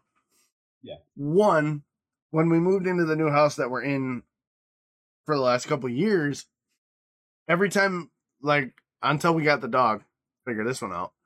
Every night, everybody would go to bed and I would stream and I would work late before I moved to first shift. After I wrapped everything up, I would turn the lights off and I would round the corner to go to the stairs. And instantly I would have to run up the stairs because I thought something was going to kill me. Like some, I felt something running behind me, like a some some vicious, mean spirited entity chased me up the stairs trying to kill me in this house. Fairness though, is that not pretty much everybody? I No, mean, I used to. I would turn off the light down the stair and sprint like a bitch and get up to the next light because I. Th- it's even when you're sitting. there, I'm sleeping in my bed, so I, I'll go. Oh, it's too hot, and I'll put my foot out, and then go. Oh no, that demon under my bed will get my foot, and it gets tucked straight back under. Mm-mm. Bro you could feel it like the air in the like the, you could feel the tension like the minute the light goes off and i turn the corner or i make for the stairs it just it just felt like just just a malevolent sort of just coming at me. And i'd haul jones up the stairs. Once i hit the top landing once i hit the top of the stairs it went away. The lights weren't on it was still dark as fuck but it went away. Now here's the thing. The minute we got Nix, that shit don't happen no more. That shit don't happen no more. Cause I'll turn out the lights. Nix will be standing right next to me and I'll say, all right, time for bed. She'll run up the stairs to the first landing and she'll sit down and watch as I walk up. We've had Nix a year and a half. I haven't been chased up the stairs in a year and a half. I haven't had something trying to eat my ass like the Bear and the Revenant in like a year and a half. So yeah, I've had experiences there. Now, another experience I had, I had when I was a teenager, and we were living in a place called Ford River in Upper Michigan. We were living in this double wide trailer out in the middle of nowhere. Okay. The only thing around us was like a power sports store and the bar where my mom worked and the creek. And then down the road was this old ass cemetery. And I love cemeteries. I love being in cemeteries. I love hanging out in cemeteries. I think they're peaceful. I think they're they're just they're there's something about a cemetery that I enjoy. And I'm not like, you know me, I'm not the most gothic, morbid kind of guy, but like just mm. hanging out in the cemetery is just it's chill. Like I'm cool, right? So one day I'm hanging out in the cemetery, hand to God, hand on my balls, like I said, hanging out in the cemetery, and this little girl comes. You know, I'm just sitting on a headstone, writing in my journal. You know, because I I used to write stories and stuff when I was younger. Now I'm too fucking busy, but I was be writing a story. This little girl comes walking up, you know, little blonde girl with a with a ball, and she kind of stops and she goes, "Hi," and I'm like, "Hi, what's going on?" She goes, "Nothing." She kind of cocks her head and she goes, "Why do you like it here?" And I was like, "It's peaceful, you know. It's I I like it, you know. It's away from the craziness and whatnot." And she kind of got this look on her face. She's like, "Huh, that makes sense." And I was like, "Why?" And she goes, It's because you belong here. And then she just laughed to herself and started trotting along with the ball, skipping away, just do do do do do, right? And when I looked at her, the sun was coming down and I could see through the bitch. My ass got off the gravestone, ran home, and was like, I'm gonna go hide in my closet for about 20 minutes because that hand of the gods, hand of my boss. True story. Holy fuck, yeah, dude. Mm-mm. So yeah, you you want to talk about ghosts and 100. percent I'm a believer, bro. Believer. I think it's definitely a topic where I'm a like I'm a believer of sorts to the extent of I can admit or accept when I think something can be explained. My my main thing of it is you have explainable and unexplainable. Whereas like something can happen. Like I I've put a few uh, documents in, in PDFs and stuff like that that I will attach to uh, the YouTube and the Spotify and stuff like that if you want further reading kind of thing. But the way I kind of think it of there is way to explain certain things that happen. These PDFs kind of put into the science and stuff like that as to why your brain might have seen something or it might think something and stuff like that. So there is things that you can explain. So that is one thing that I really like about Ghost Adventures program is that so many times they'll like something will happen, like a door will open or a window will blow shut or stuff like that and they go and investigate it and try and debunk it. And a lot of the times they will go, "Oh, what's happened is the winds blew this part and this pit fell against it, and it's caused the bang and it's flung the door shut." So that was not a ghost. That was it. Was just something mm-hmm. that happened. So that's where I kind of put my thing. Is there's things that can be explained, but there is still a lot of things that can't be explained. So it's a topic I've always liked discussing because so many people just don't want to get the time of day, and it's never a, a, a good debate that you get to have. It's just a not you're just being stupid. So my story that kind of got me Thimian was it was a good few years ago. It was when I started working at my first job as a delivery driver, um, and I used to the the area that I used to work in it was I mean it's hard not and you've got Glasgow, you've got like the main cities, but dotted around the, the major cities, you've got the smaller kind of towns and villages and stuff like that. Mm-hmm. And I would work just north outside Glasgow, um, and I would have to go between probably about five or six of these little towns and villages. And there was this this one street, and it was like a, a national speed limit country road. Mm-hmm. There was fields on either side. There was a the, the, the river forth that went through it, kind of thing. Um, and it linked up to the little towns. It was maybe a mile, a mile and a half. wasn't that long of a road. And I've been up and down this road plenty of times to the point where I can see and know where cars are going to be coming from and all that kind of stuff. And I can literally get right along it, just whizzing through racing lines and everything kind of thing. But this one particular time, I was driving along, just minding my own business, away to do a delivery. And as I was driving along this road, this guy stepped out in front of the van, maybe 20 feet. Now, at this point, I'm going 50 miles per hour. Like, I'm going the speed limit of the road Okay. in a van.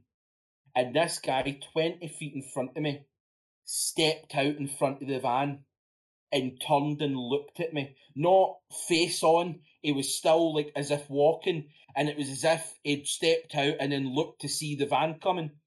I flung everything into the brakes, handbrake, everything to try and stop, and I went right.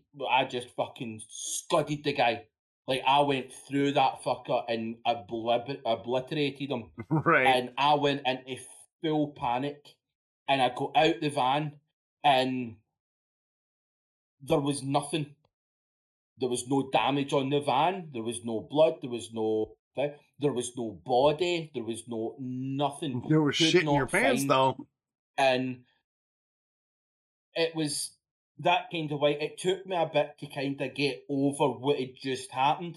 Mm. And it wasn't until I'd got back to the shop and on our vans we had telematics and stuff like that that kind of registered your speed, your cornering, your braking.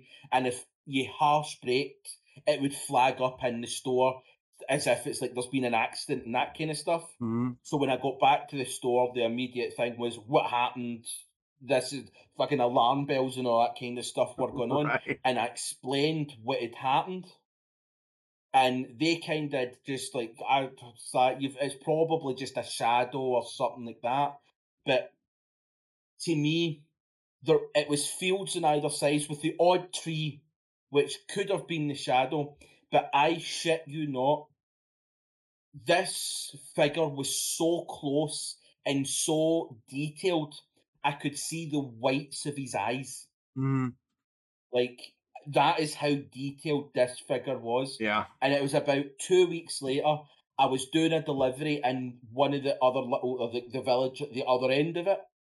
And I was sitting talking, and we were just sitting to. It was a chap that he used to get his delivery on a Friday just before my lunch because I would do his delivery last, and then I would spend my lunch just sitting talking. It was an older chap that didn't really have family or anything Mm. like that, so it was one of those ones that I think he just wanted a chat, and I was happy enough just to spend my hour lunch chatting away, having my sandwich, and just giving him the company. And we got talking, and I was talking to him, and I was like, ah, "Oh yeah," uh, and I explained to him what had happened or what I thought had happened, and then I was telling him about how when I went back to the shop and trying to explain it, it was just shadow and that kind of stuff. Mhm. And that was the moment that told me that back in 1996, now this was this was 2013, 2014, so 18 year hmm. prior, three kids, not kids, but like 17, 18, Yeah, kids. were driving in their car along this road during one of the storms, lost control, went through the guardrail into the river, and their bodies weren't discovered.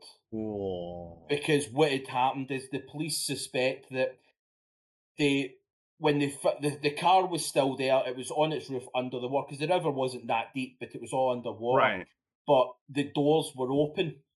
So what they suspect had happened is they'd fought to get out but as they managed to finally get out it was too late for them to then get out so the river's then taking them hmm further down because of the storm. Right. And what the chap said was, I was not the first person to have seen a figure or a person or something walk by that exact location. And the the kind of folklore is that it's one of the boys trying to get help and that was why they step out and look at the driver of the van or anything like that. It's because they're coming out to get help. Right. And so, like even talking about it, like the goosebumps are running right. Oh yeah, me too. I got it. Yeah, I got Um, him. and that's just like even discussing it and it was just the fact of how vivid and detailed everything was and it was just the way because i ended up looking it up in that and everything he said was there's news stories and stuff like that from when it happened and that was the the moment where i went nothing will ever change my mind on whether or not it's true or they exist because something happened that day and it's completely changed my fucking existence. Well, yeah, and, and like you look at it, you look at it from a cultural perspective. Stories of paranormal activity and ghost stories and and things like that have existed since humankind. Like Yeah. like literally people have experienced the supernatural in multitude of ways that have been documented in culture after culture after year after year after century after century so i mean to come out and say well paranormal activity or ghosts don't exist uh, and just dismiss it out of hand dismisses 2000 years and more of human experience of supernatural events now some of them I will give credit are are more sensationalized and, and things like that. But I think from like I said, my own personal experience, that little girl in the graveyard, dude, that was legit. Like she just disappeared into the setting sun, man. I was like, whoa. And then having to run up the stairs because I thought something was trying to kill me. Like I've had experiences where like I've been I've been walking at night and you'll hear you'll turn around and nothing's there, but you fucking knew something was there or like I had an experience when I was camping and I went to go pee in the dark 100% I'm walking back from pissing down the trail and I get hit. Just get whaled mid chest get ass over tea kettle into the ground. Get up flashlight nothing there right? Look at myself my my shirt's torn. I got claw marks on my chest. Get up and go back to the tent, go go wake up in the morning, no animal prints, no tree, no nothing, but yet I got knocked on my ass and my shirt's ripped. Yeah. Come on, like anecdotally, there's shit there. Like, I mean, even if I, even if we don't have like hard proof on a lot of this stuff, there's there's something to be said from experiential knowledge, ex- experiential evidence, and anecdotal evidence that something's going on. You you, you can't dismiss it out of hand. Like look at like if you've been anywhere where like a a tragedy has happened or like a gruesome murder, like the vibe is different. Like um go to like Auschwitz and tell me that the ghosts of there ain't, there ain't walking tell you can't tell me if you go to Auschwitz that there ain't ghosts walking around. Like you will feel something. Yeah. Go to think Gettysburg it. here. Yeah. I think that's it. It's uh, like as you say, uh, you you can't kind of if you. It's hard for anybody to be able to completely debunk it. Like to turn around and just completely say it doesn't exist is you're you're just doing a disservice to anything because you're so close minded. So I, like as I'd said, I'll happily admit when some things like some things you see on shows and videos and you're like that that's just that's just stupid. Like that's Right. just somebody trying to time. But there's just there's there's a small amount of times where you see something and you go, there's no way to explain how that has happened. Like even when they bring in scientific experts to review the footage, review the photos to see if they're doctored in any way and all that, and even they turn out and go, This has they been altered in any way, this is a legit photo. And it's like how can you then try and claim that this doesn't have substance? Yeah. Like, how can you just outright deny anything of it when, again, like I said earlier, unless you have done research, got information, and educated yourself on it, your opinion is just yours, but everybody's opinion is literally being shit to anybody else. Like, that's that's the joy of an opinion. This Is it's yours. The only person that has to care about it is you. mm-hmm. That's it.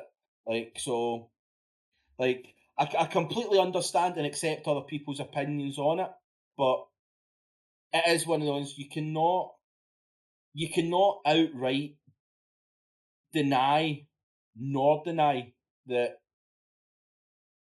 it happens or isn't. Like I'm not sitting here saying ghosts exist Right.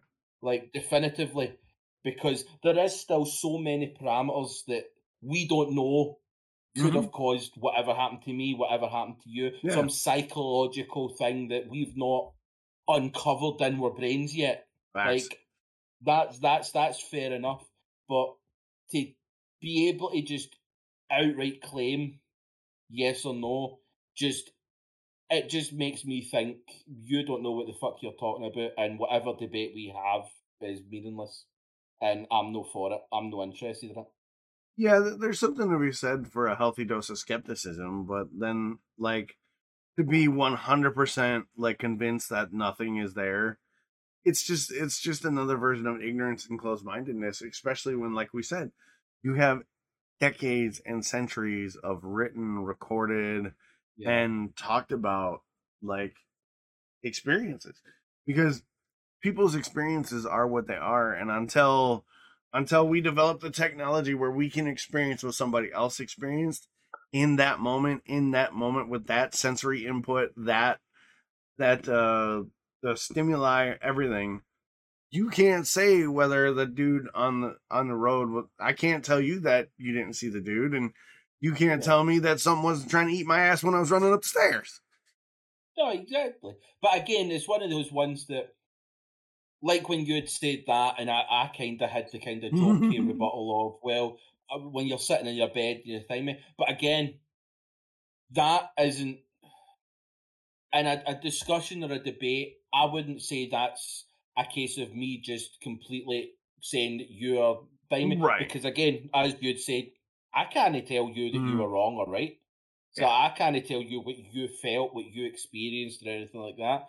But it's a healthy way to kind of thing that it's it's the way this podcast and the idea of this podcast is what I wanted is that even with your opinion, your belief, you should still be able to see the other side Yep. and the reasons why the other person may think it, and that's how this idea is supposed to be. And that I came up with this, but I was the first one to try and debunk your story. And that's that's the how the healthy conversation Right. should be, is that you can just you can have these kind of discussions and it just seems like such a major like like you said for hundreds and hundreds and hundreds of years there's documented stories and evidence and stuff like that that suggests that there is something paranormal out there oh yeah we still don't quite have it down but there's something and that's enough for me to be honest Yeah, I agree. There's definitely something there. Well, we got about 30, 45 minutes. We got to blitz through some stuff and finish up with the happy ending. We appreciate you guys hanging out. Uh, hopefully, you've been interested in the conversation. The way we do the back half of the podcast is sometimes we do game releases. We only have two to talk about this week. We got a little bit of some culture shock, and then we're gonna wrap it up with the happy ending. We'll probably about eh, 45 minutes. That's that's what we usually tend to do, about 245. Yeah. So let's uh let's let's roll into the game uh releases. I only put two on the list this week because uh you put a bunch on last week, and then I only found two that really spoke to me. The first one on the list is Evil Genius 2 World Domination for PC. Are you familiar with the Evil Genius franchise? yeah the two that you've put down i don't think i've ever heard of Okay. Evil Genius was a game that came out in, I believe, the early 2000s. And it was a strategy based builder game where you were a supervillain. And you had to build your base, set traps, hire minion henchmen and try to kill the heroes and take over the world. Kind of like uh, Overlord, if you're familiar with that game, where you're like the evil demon lord who Yeah. builds. Yeah, similar concept, but this kind of had like this. It had a bunch of like sci-fi and supernatural elements to it, where like you could have robot minions, or you could build like pit traps, and you could have laser grids. Well, they're coming out with a sequel, World Domination, baby. Updated graphics, better base building mechanics. Uh, you can customize your henchmen. It looks really fun. I mean, I played the I played the shit out of the original Evil Genius. Uh, it's one of my all time favorite strategy games, and uh, Evil Genius Two looks to continue that legacy with way out there, just stupid, like e- easily escapable death traps, sharks with laser beams on their heads, kind of shit and it, it looks like it's a hell of a good time. So I'm definitely gonna be checking that out. Um, I'm gonna wait for the reviews though, because Evil Genius had a lot of like janky mechanics. I'm hoping they can clean that Right. stuff up. But if it's any, if it has any amount of fun factor like the original Evil Genius, I'll definitely be in. It's something that like it's just it's nostalgia for me, and who doesn't like being the bad guy every once in a while? Yeah, well, I've just pulled up the the uh, website for it just to have a kind of, and uh, be honest, like it it looks like a game I might be able to get into. It, it does seem to have that feel of. It's, it, it seems to have the kind of graphics of like your Sims Mm-hmm. or uh park, like you like pretty much what you'd said. Right. Um, but I do kind of like the look of the game. It I it is do like- stylized for sure. Yeah. I mean, I do also like the fact that if you pre-order now, you're saving ten percent. And don't pre-order games. Wait for the reviews. Wait for the reviews. but um, yeah, no, it actually does look. I mean, don't get me wrong; they've already sold out their collector's edition. Yeah, right. Yeah. So there is there is some there is some uh there is a fan base for it. So yeah, for sure. Oh, they have a Trojan horse as a bonus item. That's it. I'm sold.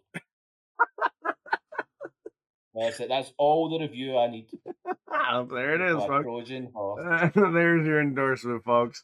The other game I uh, put on the list is Deathloop.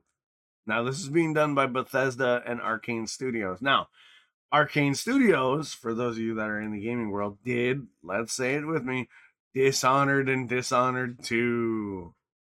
Now, have you played Dishonored, Chris? I I have not, but I do know of the game. Those are some killer fucking games, man. Arcane Studios. They also did Prey, the new Prey, which is a game Right. where, yeah.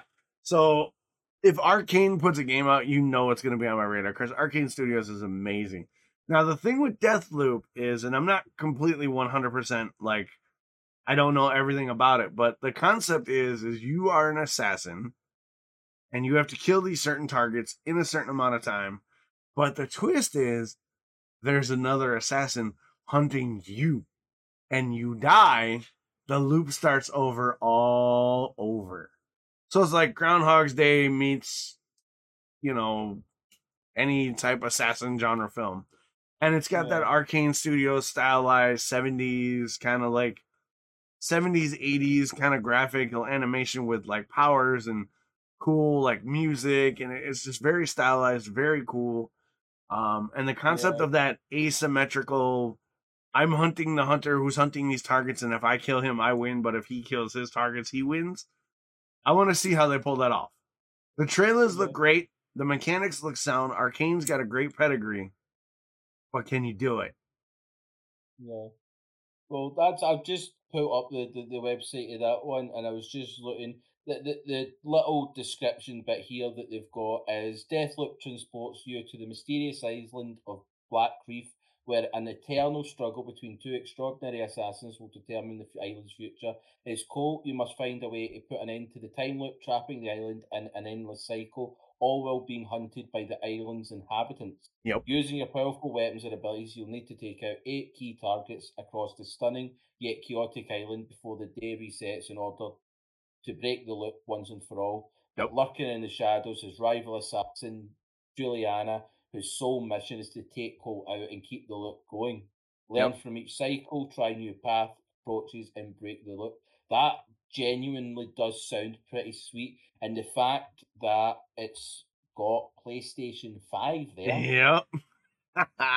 Might just be something that I'm to have to look into. it's got that roguelite vibe too. It's got that roguelike element that I love to play because it's like learn from every death, get better, get stronger, figure it out. Yeah, it, it's definitely definitely piqued my fancy when the trailer debuted. I was like, ooh.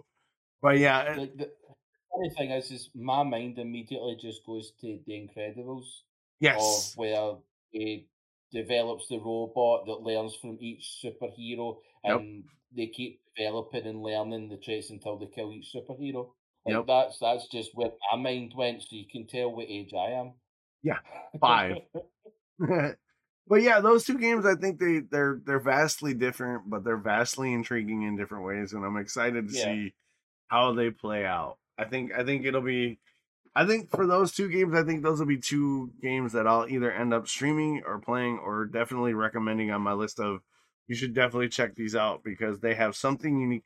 Even if they're not good, as long as they're unique and interesting, I would definitely recommend them because I do that a lot with like um like I'll play bad games, but if there's a good hook to it or a unique um a unique spin on it, I'll I'll, I'll give it a go. I'll recommend it.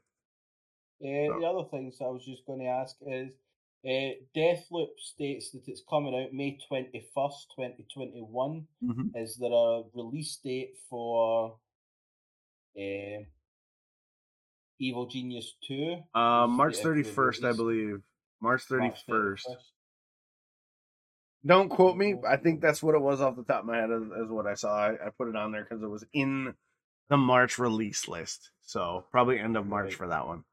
But yeah, and and and Evil Genius Two looks like it can run on a potato. So I mean, the the, the requirements for a computer don't look that high on it. From what I from what I remember, like I said, I didn't memorize it, but it looks like it could run on a potato because Evil Genius One could you could you could run it on my phone nowadays. So. But yeah, man, I think those two games will be interesting to watch and see how they develop. So, but with that being said, let's move on to some culture shock where we talk about growing up a little bit. Uh, because Yeah. last uh, over the last couple weeks, we've kind of dipped in, we've kind of dipped into our past a little bit and noticed some similarities and some differences. So. You put this one on the you put the childhood on the culture shock, so why don't you take the lead on this one? Yeah, well, similar to the kind of the, the paranormal topic, um, this was more a kind of discussion to learn, like from on, on my side anyway, because um, with the amount of kind of shocks to the culture that it is when we discuss about like kind of like common courtesy or food or anything like that. Um, upbringings in childhood, because it's like um, in previous topics, especially like even even today, you kind of mentioned how your upbringing was if you done something wrong, you got a whipping. That was that was how it was. Oh yeah, Whereas I don't think I ever got anything like that here. I can remember one time my sister got her arse scalped every step up the stairs because she crossed the main like down at the bottom of the hill. Um, there's like a dual carriageway. So it's Mm. like three lanes, three lanes, and she crossed over that when she was young Ooh. like safely, like she done it there, but she didn't tell that she she had told my parents that her friend's mum was taking them down, and her friend told their mum that my mum was taking them down, and they Oh, went no. down without adult supervision, and it was just at the off chance that my dad was coming home that time and seen it. So that was the only kind of time that I could remember any kind of of that level of punishment. Um, but it was just an interesting kind of concept to to kind of see like what we see in the movies and what happens in two very different things. Like when you watch the movies of the American kind of upbringing, it's like the kids out in the street with their rollerblades playing hockey and they're playing like baseball and stuff like that. Whereas for us here, um, that was kind of like similar, but it was more like we were out playing football or we were playing hide and seek, but it was like hide and seek with like 20 people. Um, we had other kind of games, like there was one game where it was you kind of split your into two teams and it was called Kiss Cuddle Torture, in which one team would be running and one team would be catching, and the catching team would determine A, B, or C is Kiss Cuddle or Torture when you caught someone from the, the running team, you would ask them A, B, or C. Whatever letter they picked is what you got. But so if like if if torture was C and they picked C, you would give them a hit. Mm-hmm. If, it, if it was cuddle, you'd cuddle. If you think, I mean, don't get me wrong. Like when we were younger, it was a case of if it was a, another boy, no matter what letter he picked, he was getting punched. right. So, next to a girl getting taught, and you would, and they would go, "Oh, see," and they would get a kiss. But as soon as that boy said "see," he was getting hit. That mm-hmm. was it. Right. But not the same way as when you were chasing and you caught a lassie. No matter if you fancied the lassie, it was always kiss. If you didn't fancy the lassie, it was always cuddle. Because you give her a cuddles a hug, right? Uh, and then run away, kind of thing. So it was like those kind of games and, and kind of upbringings that we had. Um, I mean, it's different now because like when we were when I was younger, I I was out from you went to school, you came home from school at three o'clock, twenty past three, I was at playing. Yeah. And you didn't you came in for your dinner and went straight back out. And then you never came in until dark. Nope. That was it. Whereas now kids are more I mean, the last year kids have had to be in because you can't go anywhere. But right. even before then, kids were inside most of the time. They don't really go outside and enjoy the mud. But I just I was just interested to hear what the kind of childhood upbringing actual was in America and not the movie America, unless that is what it actually was that everybody just hung about and played hockey.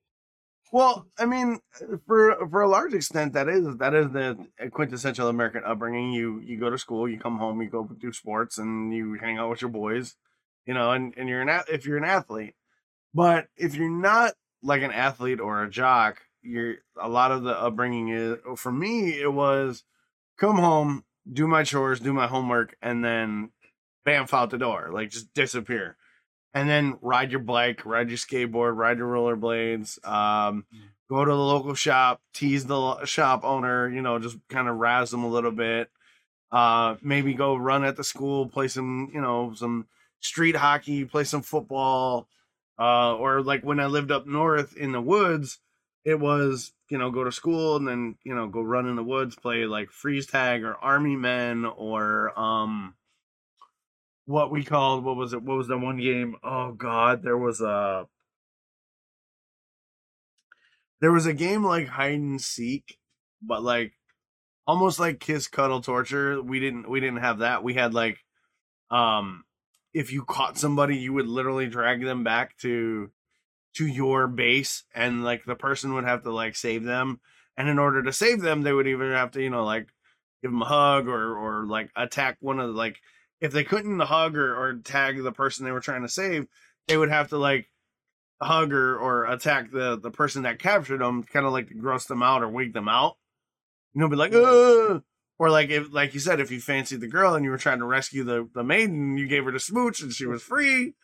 If they allowed it, you know, I mean, back then, let's be honest, back back when I grew up in the early '80s, the '80s and the early '90s, like consent wasn't a thing for us. Like it wasn't it wasn't like it is now. Like you didn't walk up and like grab some chick by her, you know, lower area and eh, or anything when we were younger. But like, if I liked a girl and she liked me back, I didn't have to be like, um, are you okay if I kiss you on the cheek?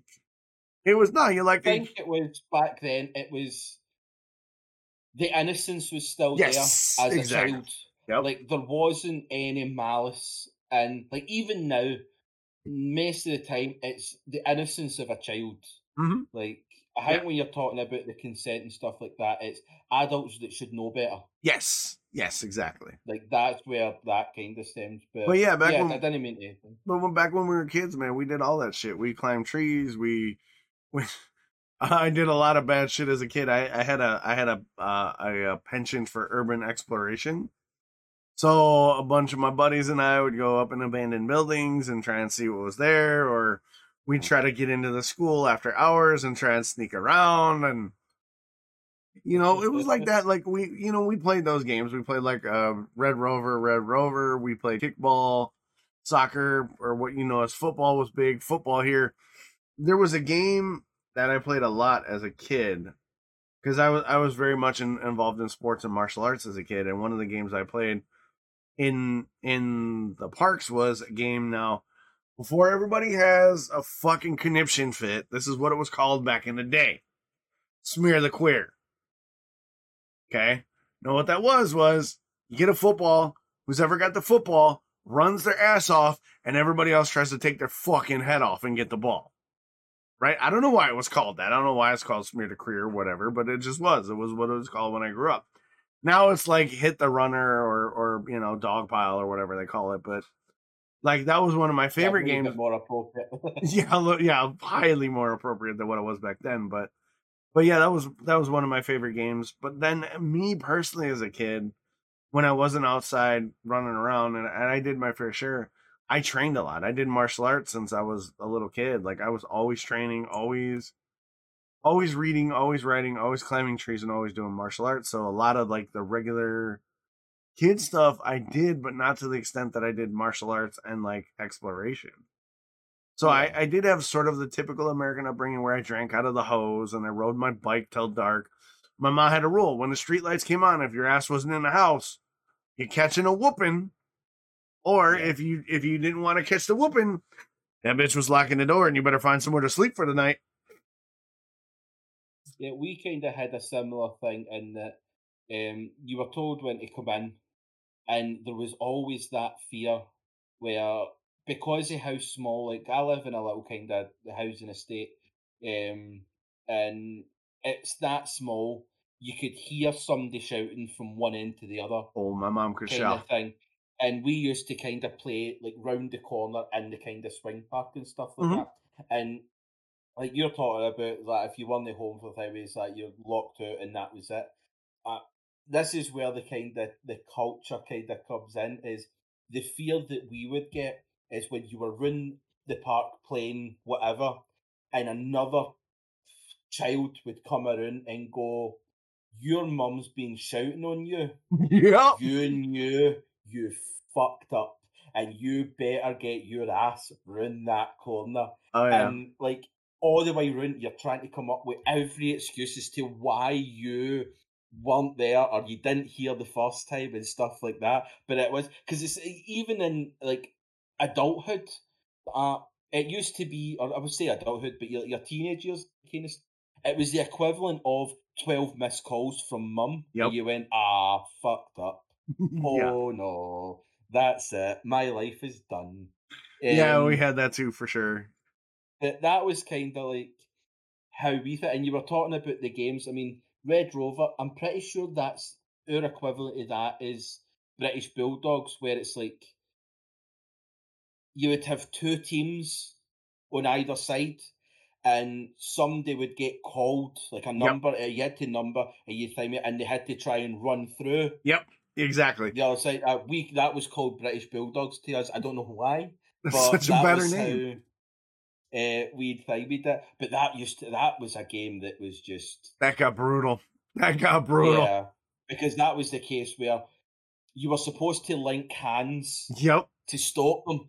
We were at the point where we were like, see that kind of like you see it in like the olden days where it was like that you would grip. yep. That was how we Yeah, grip. And when grab somebody came close, you were just swiping at the legs, make sure they went down. Because if they went down, they were not running through you. Yep. Um, and stuff. And the, the other game that I used to always love, and it was funny to play here, because we used to have a kind of, I- I say a small group, there was like 10, 15 years as the younger ones. And there's a bit, there was a pole round the corner. Like, we, our estate, like, I've got my wee cul de sac here. And if you go out the cul de sac and turn to the right, it goes to a roundabout Right. Where there's a swing park in that. That was where we were allowed to play because after that we were out of sight. Right. But if we got a good amount of people, like if you got like the, the older kids and stuff, like like my brother and stuff like that, we were allowed to play because we used to play hide and seek and sardines and stuff like that. Mhm. And then when you got the older people to play, you could go full estate. Oh, you got the whole went when you were neighborhood. allowed to go down the hill now. Yeah, you got the whole neighborhood. People, you needed more hiding places. But uh, sardines was always a funny one because it was always the same hiding spots that people would go. Like round the corner, there was there's this fence, and next to the like the fence sits like that, and this is the swing park, Mhm. and that's the street, and right next to the fence there's a pole Mhm. like just a light pole that sits in me.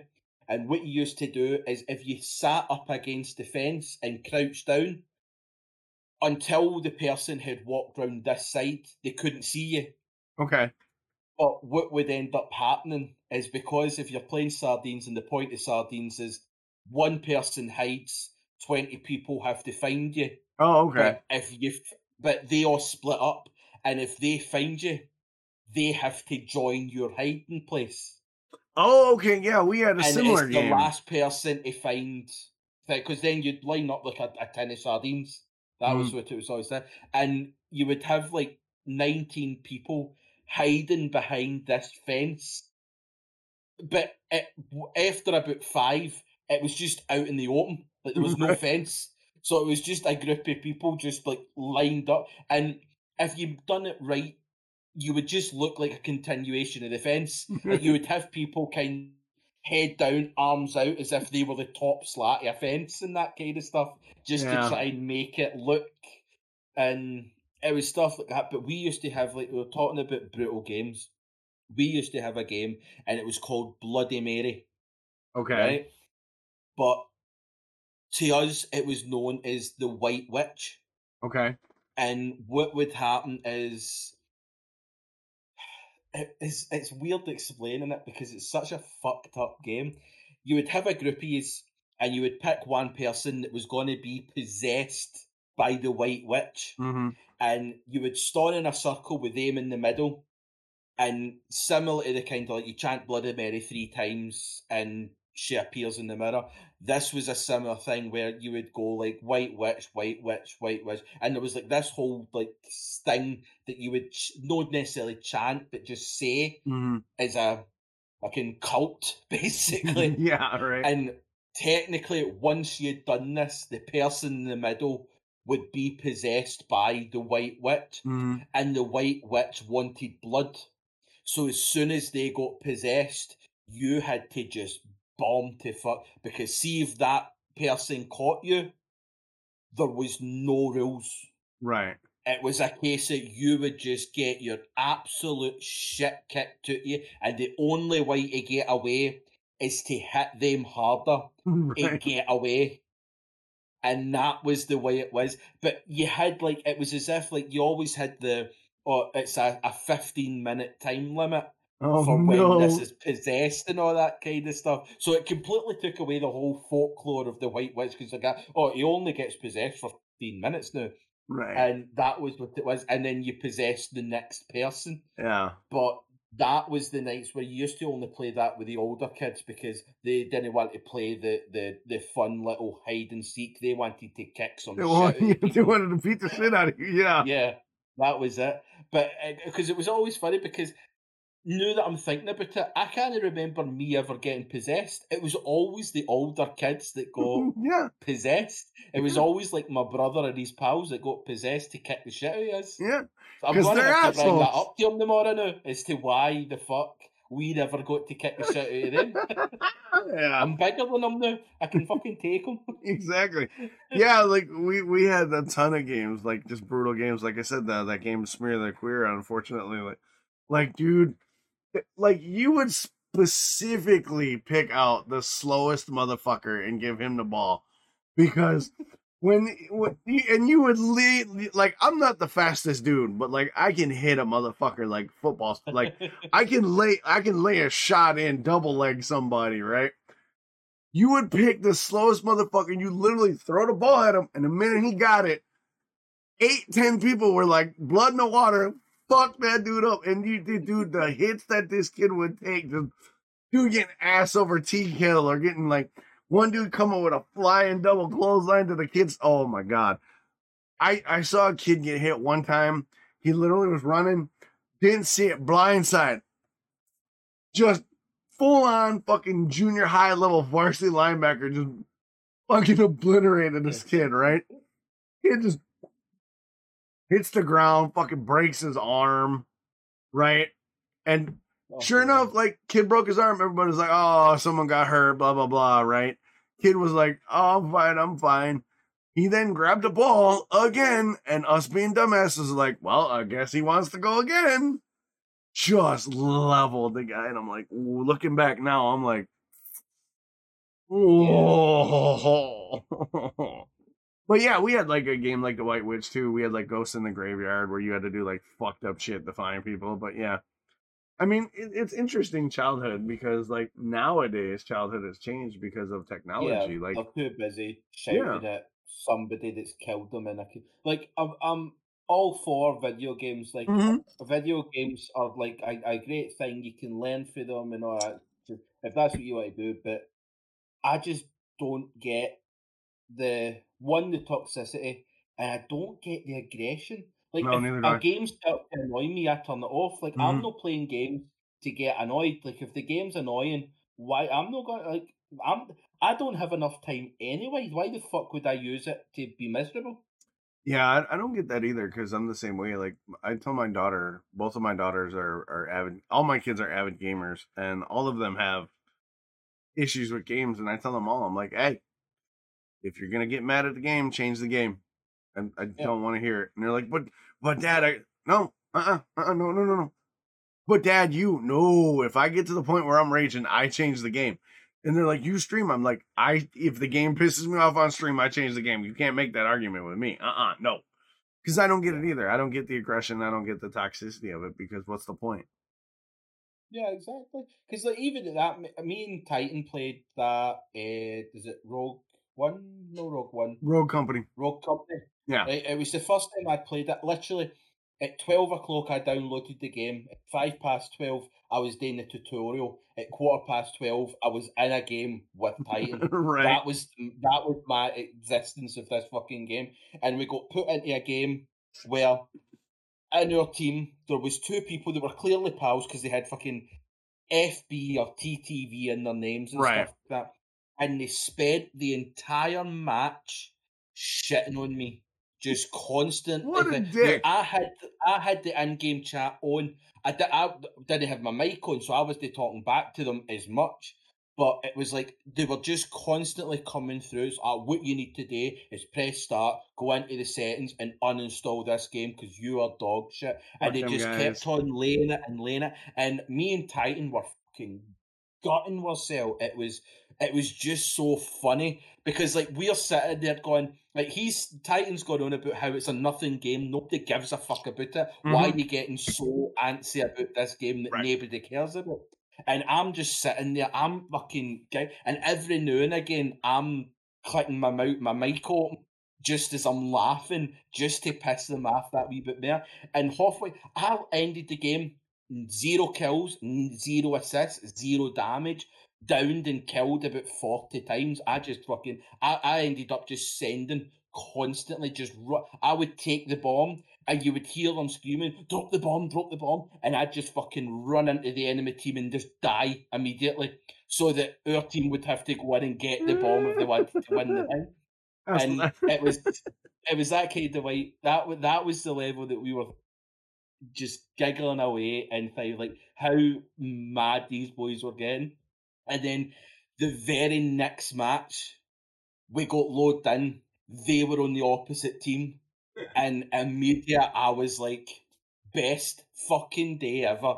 And that game, me and Titan fucking shit on. I think I got something like twelve kills nice. and 14 assists. Titan was getting like 24 12. He was just sitting fucking sniping every time they ran by, just fucking headshot, headshot, headshot. And even though we couldn't hear them at this point, the, the solace that we had was that they're streaming. They've went on and shouting and bawling and getting me to install my game and all that. And then when they've seen us in the opposite team, they've told their stream, "Here we go, easy win." And then we shit them. And you can tell just how pissed off they must have been having to show their stream them getting dog shit. and we're there. And the funniest thing is, is when the game started, I would I died the first, and they all started coming up and like teabagging and all that kind of stuff. So you knew that was the type of players they were. Yeah. But when we just turned it around, and it was that kind of way, we weren't even doing anything back. Right, you weren't dissing them. Day, that's just fucking stupid. Like, what does that accomplish in your life? Like, well done. You get nothing. Yeah, um, right. So it's like, but it was just that it was the knowledge that they've been telling their chat and gone on about how it's an easy win, and we just fucking went, don't uh, fucking think so. That's that's that's that's trolling at the best. I love it. Gaming moment that I've uh, ever fucking had, and I've played Apex with Titan and Bill Bob, and I got a win. Nice seventy damage. They carried me to fuck. I got 70 damage. They had something like fucking 10 kills each and fucking laid everybody out. They're badasses. Sitting there going, I'm a winner too. like a win's a win. I got that dub. On that note, let's on that note, let's go to the happy ending. That's great, dude. I love it. Trolling at the best. All right. Um, I think I went first on happy ending last week, so why don't you go first on this one? Yeah. Um, well, my one is one from down south in England, round okay. about. It's just south of Manchester. It's in Telford, and it's a story about uh, a nine-year-old boy. Mm-hmm. Um, he's they were him and his mum were out, uh, kind of jogging, uh, with their uh, dog, uh-huh. and uh-huh. a car spooked the dog and ran under their feet, and the mum tripped and kind of landed badly, and okay. she broke her wrist. Uh, they managed to get home, and uh, the the young boy Oakley got the mum and the dog into the, the, the house and stuff like that. Uh, he went to go and get the, the first aid kit, and when he came back, his mum had passed out.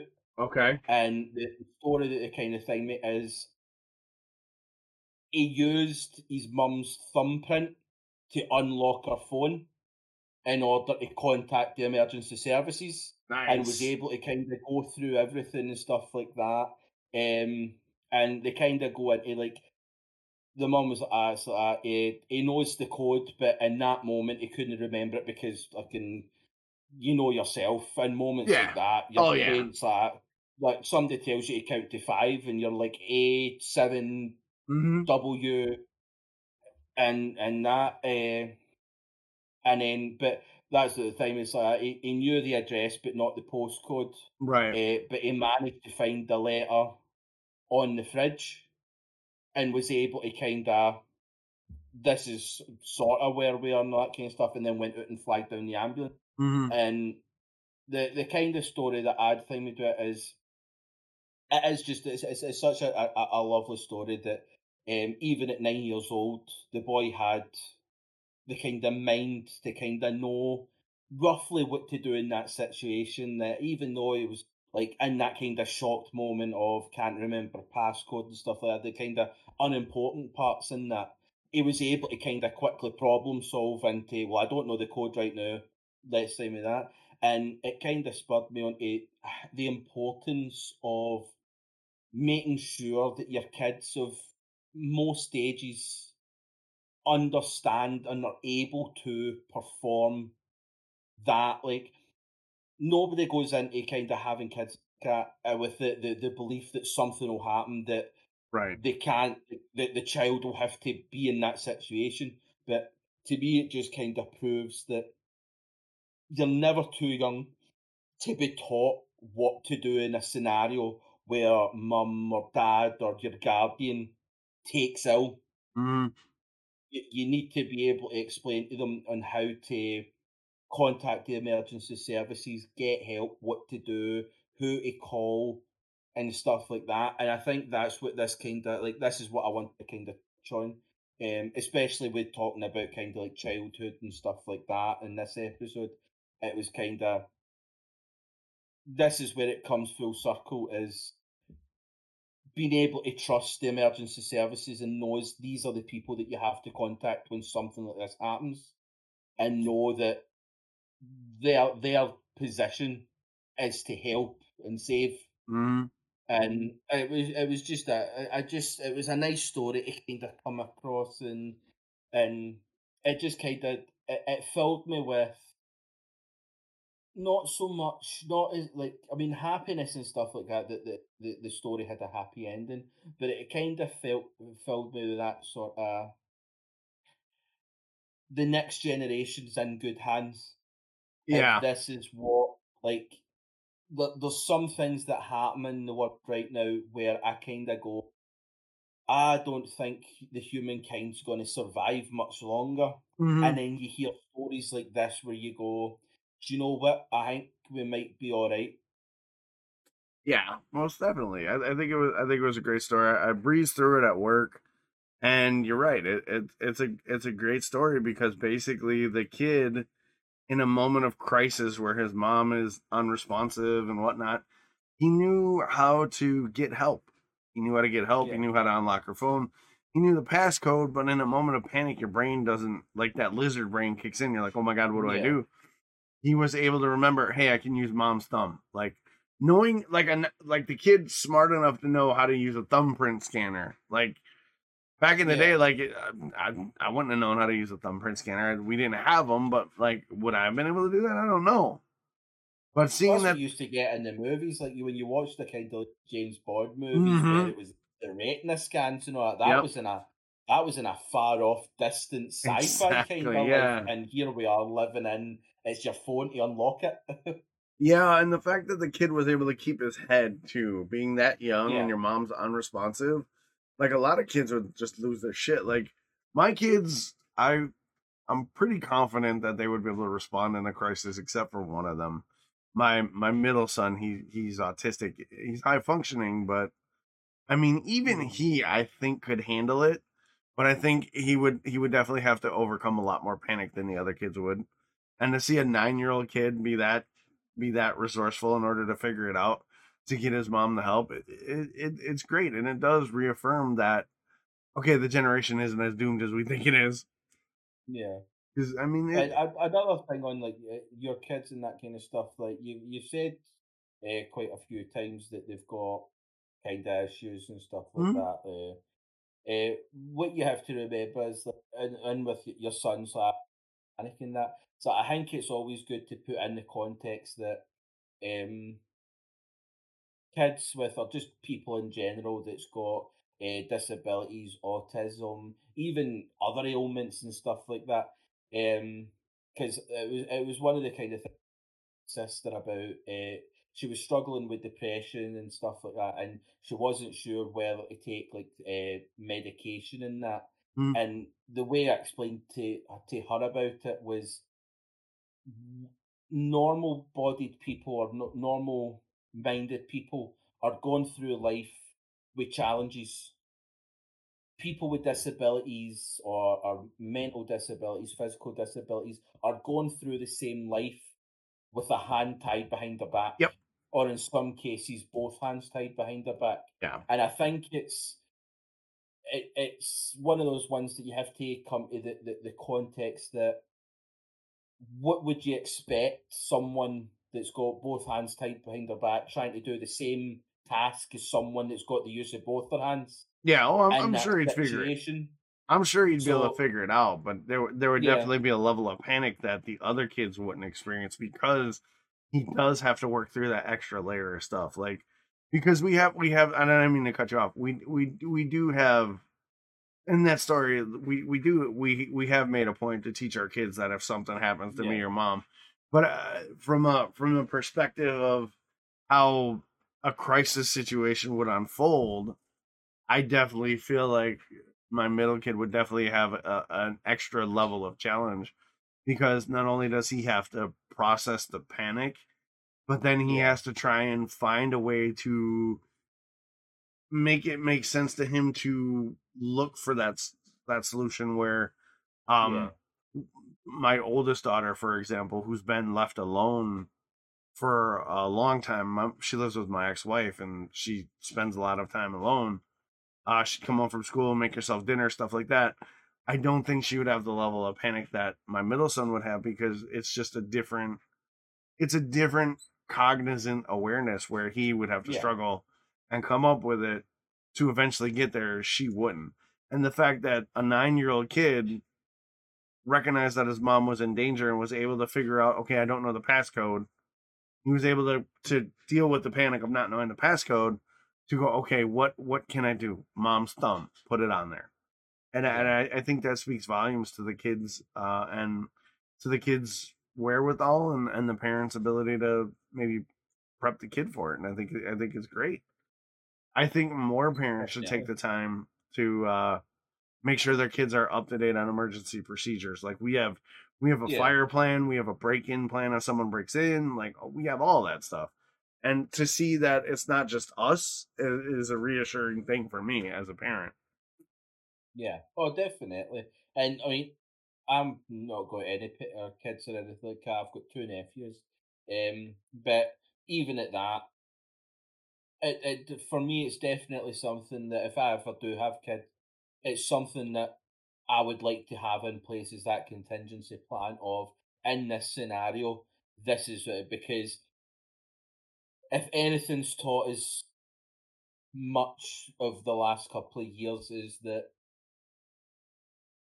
certain people aren't going to be there at all times, and Mhm. you need to be able to step up when needed. And Yeah. this is this is a perfect example of a, a young child doing that is just stepping up and doing what needed to be done. And it is it does give me a lot of hope for future generations that it isn't all lost that you might think when you look at the society yep and the media that it get, will get better. yeah kudos to that kid man he he probably Yeah. saved his mom so good on him it's, it's a great story now we're we're a little past the 245 do you want to call it here or do you want to do one more story No, no, no. I, I definitely want to talk about your all right happy ending. Well, I- I It's kn- such a good story. I know we're running a little late than normal, so um yeah, my final my my happy ending is there was a it happened in Kerala, India, I believe that's how it's pronounced. Basically the story is the headline reads photo of paralyzed man cleaning plastic from Indian River goes viral and he showered with gifts to better his life. Now basically the story breaks down like this. There's an older gentleman who is paralyzed from I believe it was polio yeah, um, who was paralyzed from the waist down due to polio, who lives in a riverside shack, who every day gets in his little boat, drags himself down to the riverside, hoists himself up into the boat because he figured out a way to do it, and then paddles up and down the river, pulling plastic refuse out of the river and turning it in at the end of the day for a little bit of money. And he averages, it says 12 RS, which is the denomination of India, which equates to 17 cents. yeah, He does all of this heavy work, and the photos like his boat is full of plastic. Like it's it's it's Yeah. not a small canoe; it's a long ass canoe, and it's filled. And he does all of that for 17 cents. and the the article goes on to say it's enough for a meal, and that's satisfying enough for him to know he's helping the environment. What? Then the story is some young dude had a rented camera. You know, he was just, you know, a passion for photography. He'd rented a camera, a young engineer, managed to snap a photo of our protagonist who's hauling plastic out of the river. He uploads that shit to Instagram or whatever social. I don't remember. I don't know if it was Instagram or not. Um, what is it? There was it Instagram? He uploaded a story to Pro Media Facebook page. So he uploads it to a, a media page and they start sharing it. And this this dude who's got polio then starts to receive all these gifts and his story gets shared around the world. And now Yeah. like he's got a new motorboat. He was given a new motorboat. they the prime minister of India of that area of India uh, um is talking about doing some stuff to fix up his riverside shack that was damaged in a in a in a storm and he's even now um a Bangalore based company is making him a wheelchair Yeah. like this story hits on me for so many levels because one it's about making the environment better from human waste Yeah. two it's about some dude just going out there every day no publicity no nothing didn't didn't do it for the the memes or the or the Yeah. instagrams just every day out there picking plastic out the river cashing it and getting his his chow on afterwards and going back to his home and then some young engineering kid happens in the right place, snaps it up, shares it on social media, and it changes this dude's life. Like all too often, we see the negative impacts of social media on our lives, Yeah. and this story actually shows the the real true power of social media when it's used for good and not evil, for lack of a mm-hmm. better turn of phrase. That this guy, Yeah. this guy's life is now going to improve significantly. His quality of life is going to go much better. Will he be happier? I don't know. It's up to him to determine. But at least from what all appears is happening, he'll have an easier, more enjoyable life from now. And the fact that this engineering student did it just to, you know, because he's got a passion for geography and he wanted to share this guy's story. I mean, we need more of that. We need we need so much more of that. We need these unsung heroes who do this shit just because they it's the right thing to do they need to be raised up. This this older gentleman who cleans the river, like he should have been recognized. Not Yeah. a guy like me who doesn't do anything but ramble on the internet doesn't doesn't deserve what I get, and I get plenty of shit. A guy like this, oh yeah, all day, son. Wheelchair, nice house, little motorboat. Give, give him everything. The dude, the dude wasn't doing it to make a name for himself, and neither was the yeah, kid. Selfish act. Yeah, I mean it's it's it was so heartwarming because it's environmental and it's improving somebody with a disability's quality of life. Like, come on, I'm a sucker for that Yeah. shit. Yeah, that's. I think that's what I kind of like the, most about it is just the fact that it just goes to show you what can happen if people just come together for the good of the world. Yes, Like if people just put their differences behind and celebrated and rewarded those that do the selfless kind act yep, instead of being too busy trying to pull down people that don't like it's not so much that it's, uh, there's people that do bad things they deserve the thing but spending more time trying to pull down celebrities than trying to reward people that are just out there doing what they ha- have to do to make ends meet like like you said so it's it's he gets a meal at the end it, it pays for his dinner Yep. and you're like ah, that's that's that's somebody that just wants to live on this planet like Mhm. like that is just such a great story and I def that's why I definitely wanted to make sure that this got put in because yeah, it really was just reading it and just having that kind of time to kind of just process it and think about it and just be like he's like one of the most selfish people I've ever read about like for so many years just without a care in the world just cleaning up the local river yeah, uh, to make ends meet and here comes along someday and just that one random day and his life's been completely changed. It's it's it's an amazing story.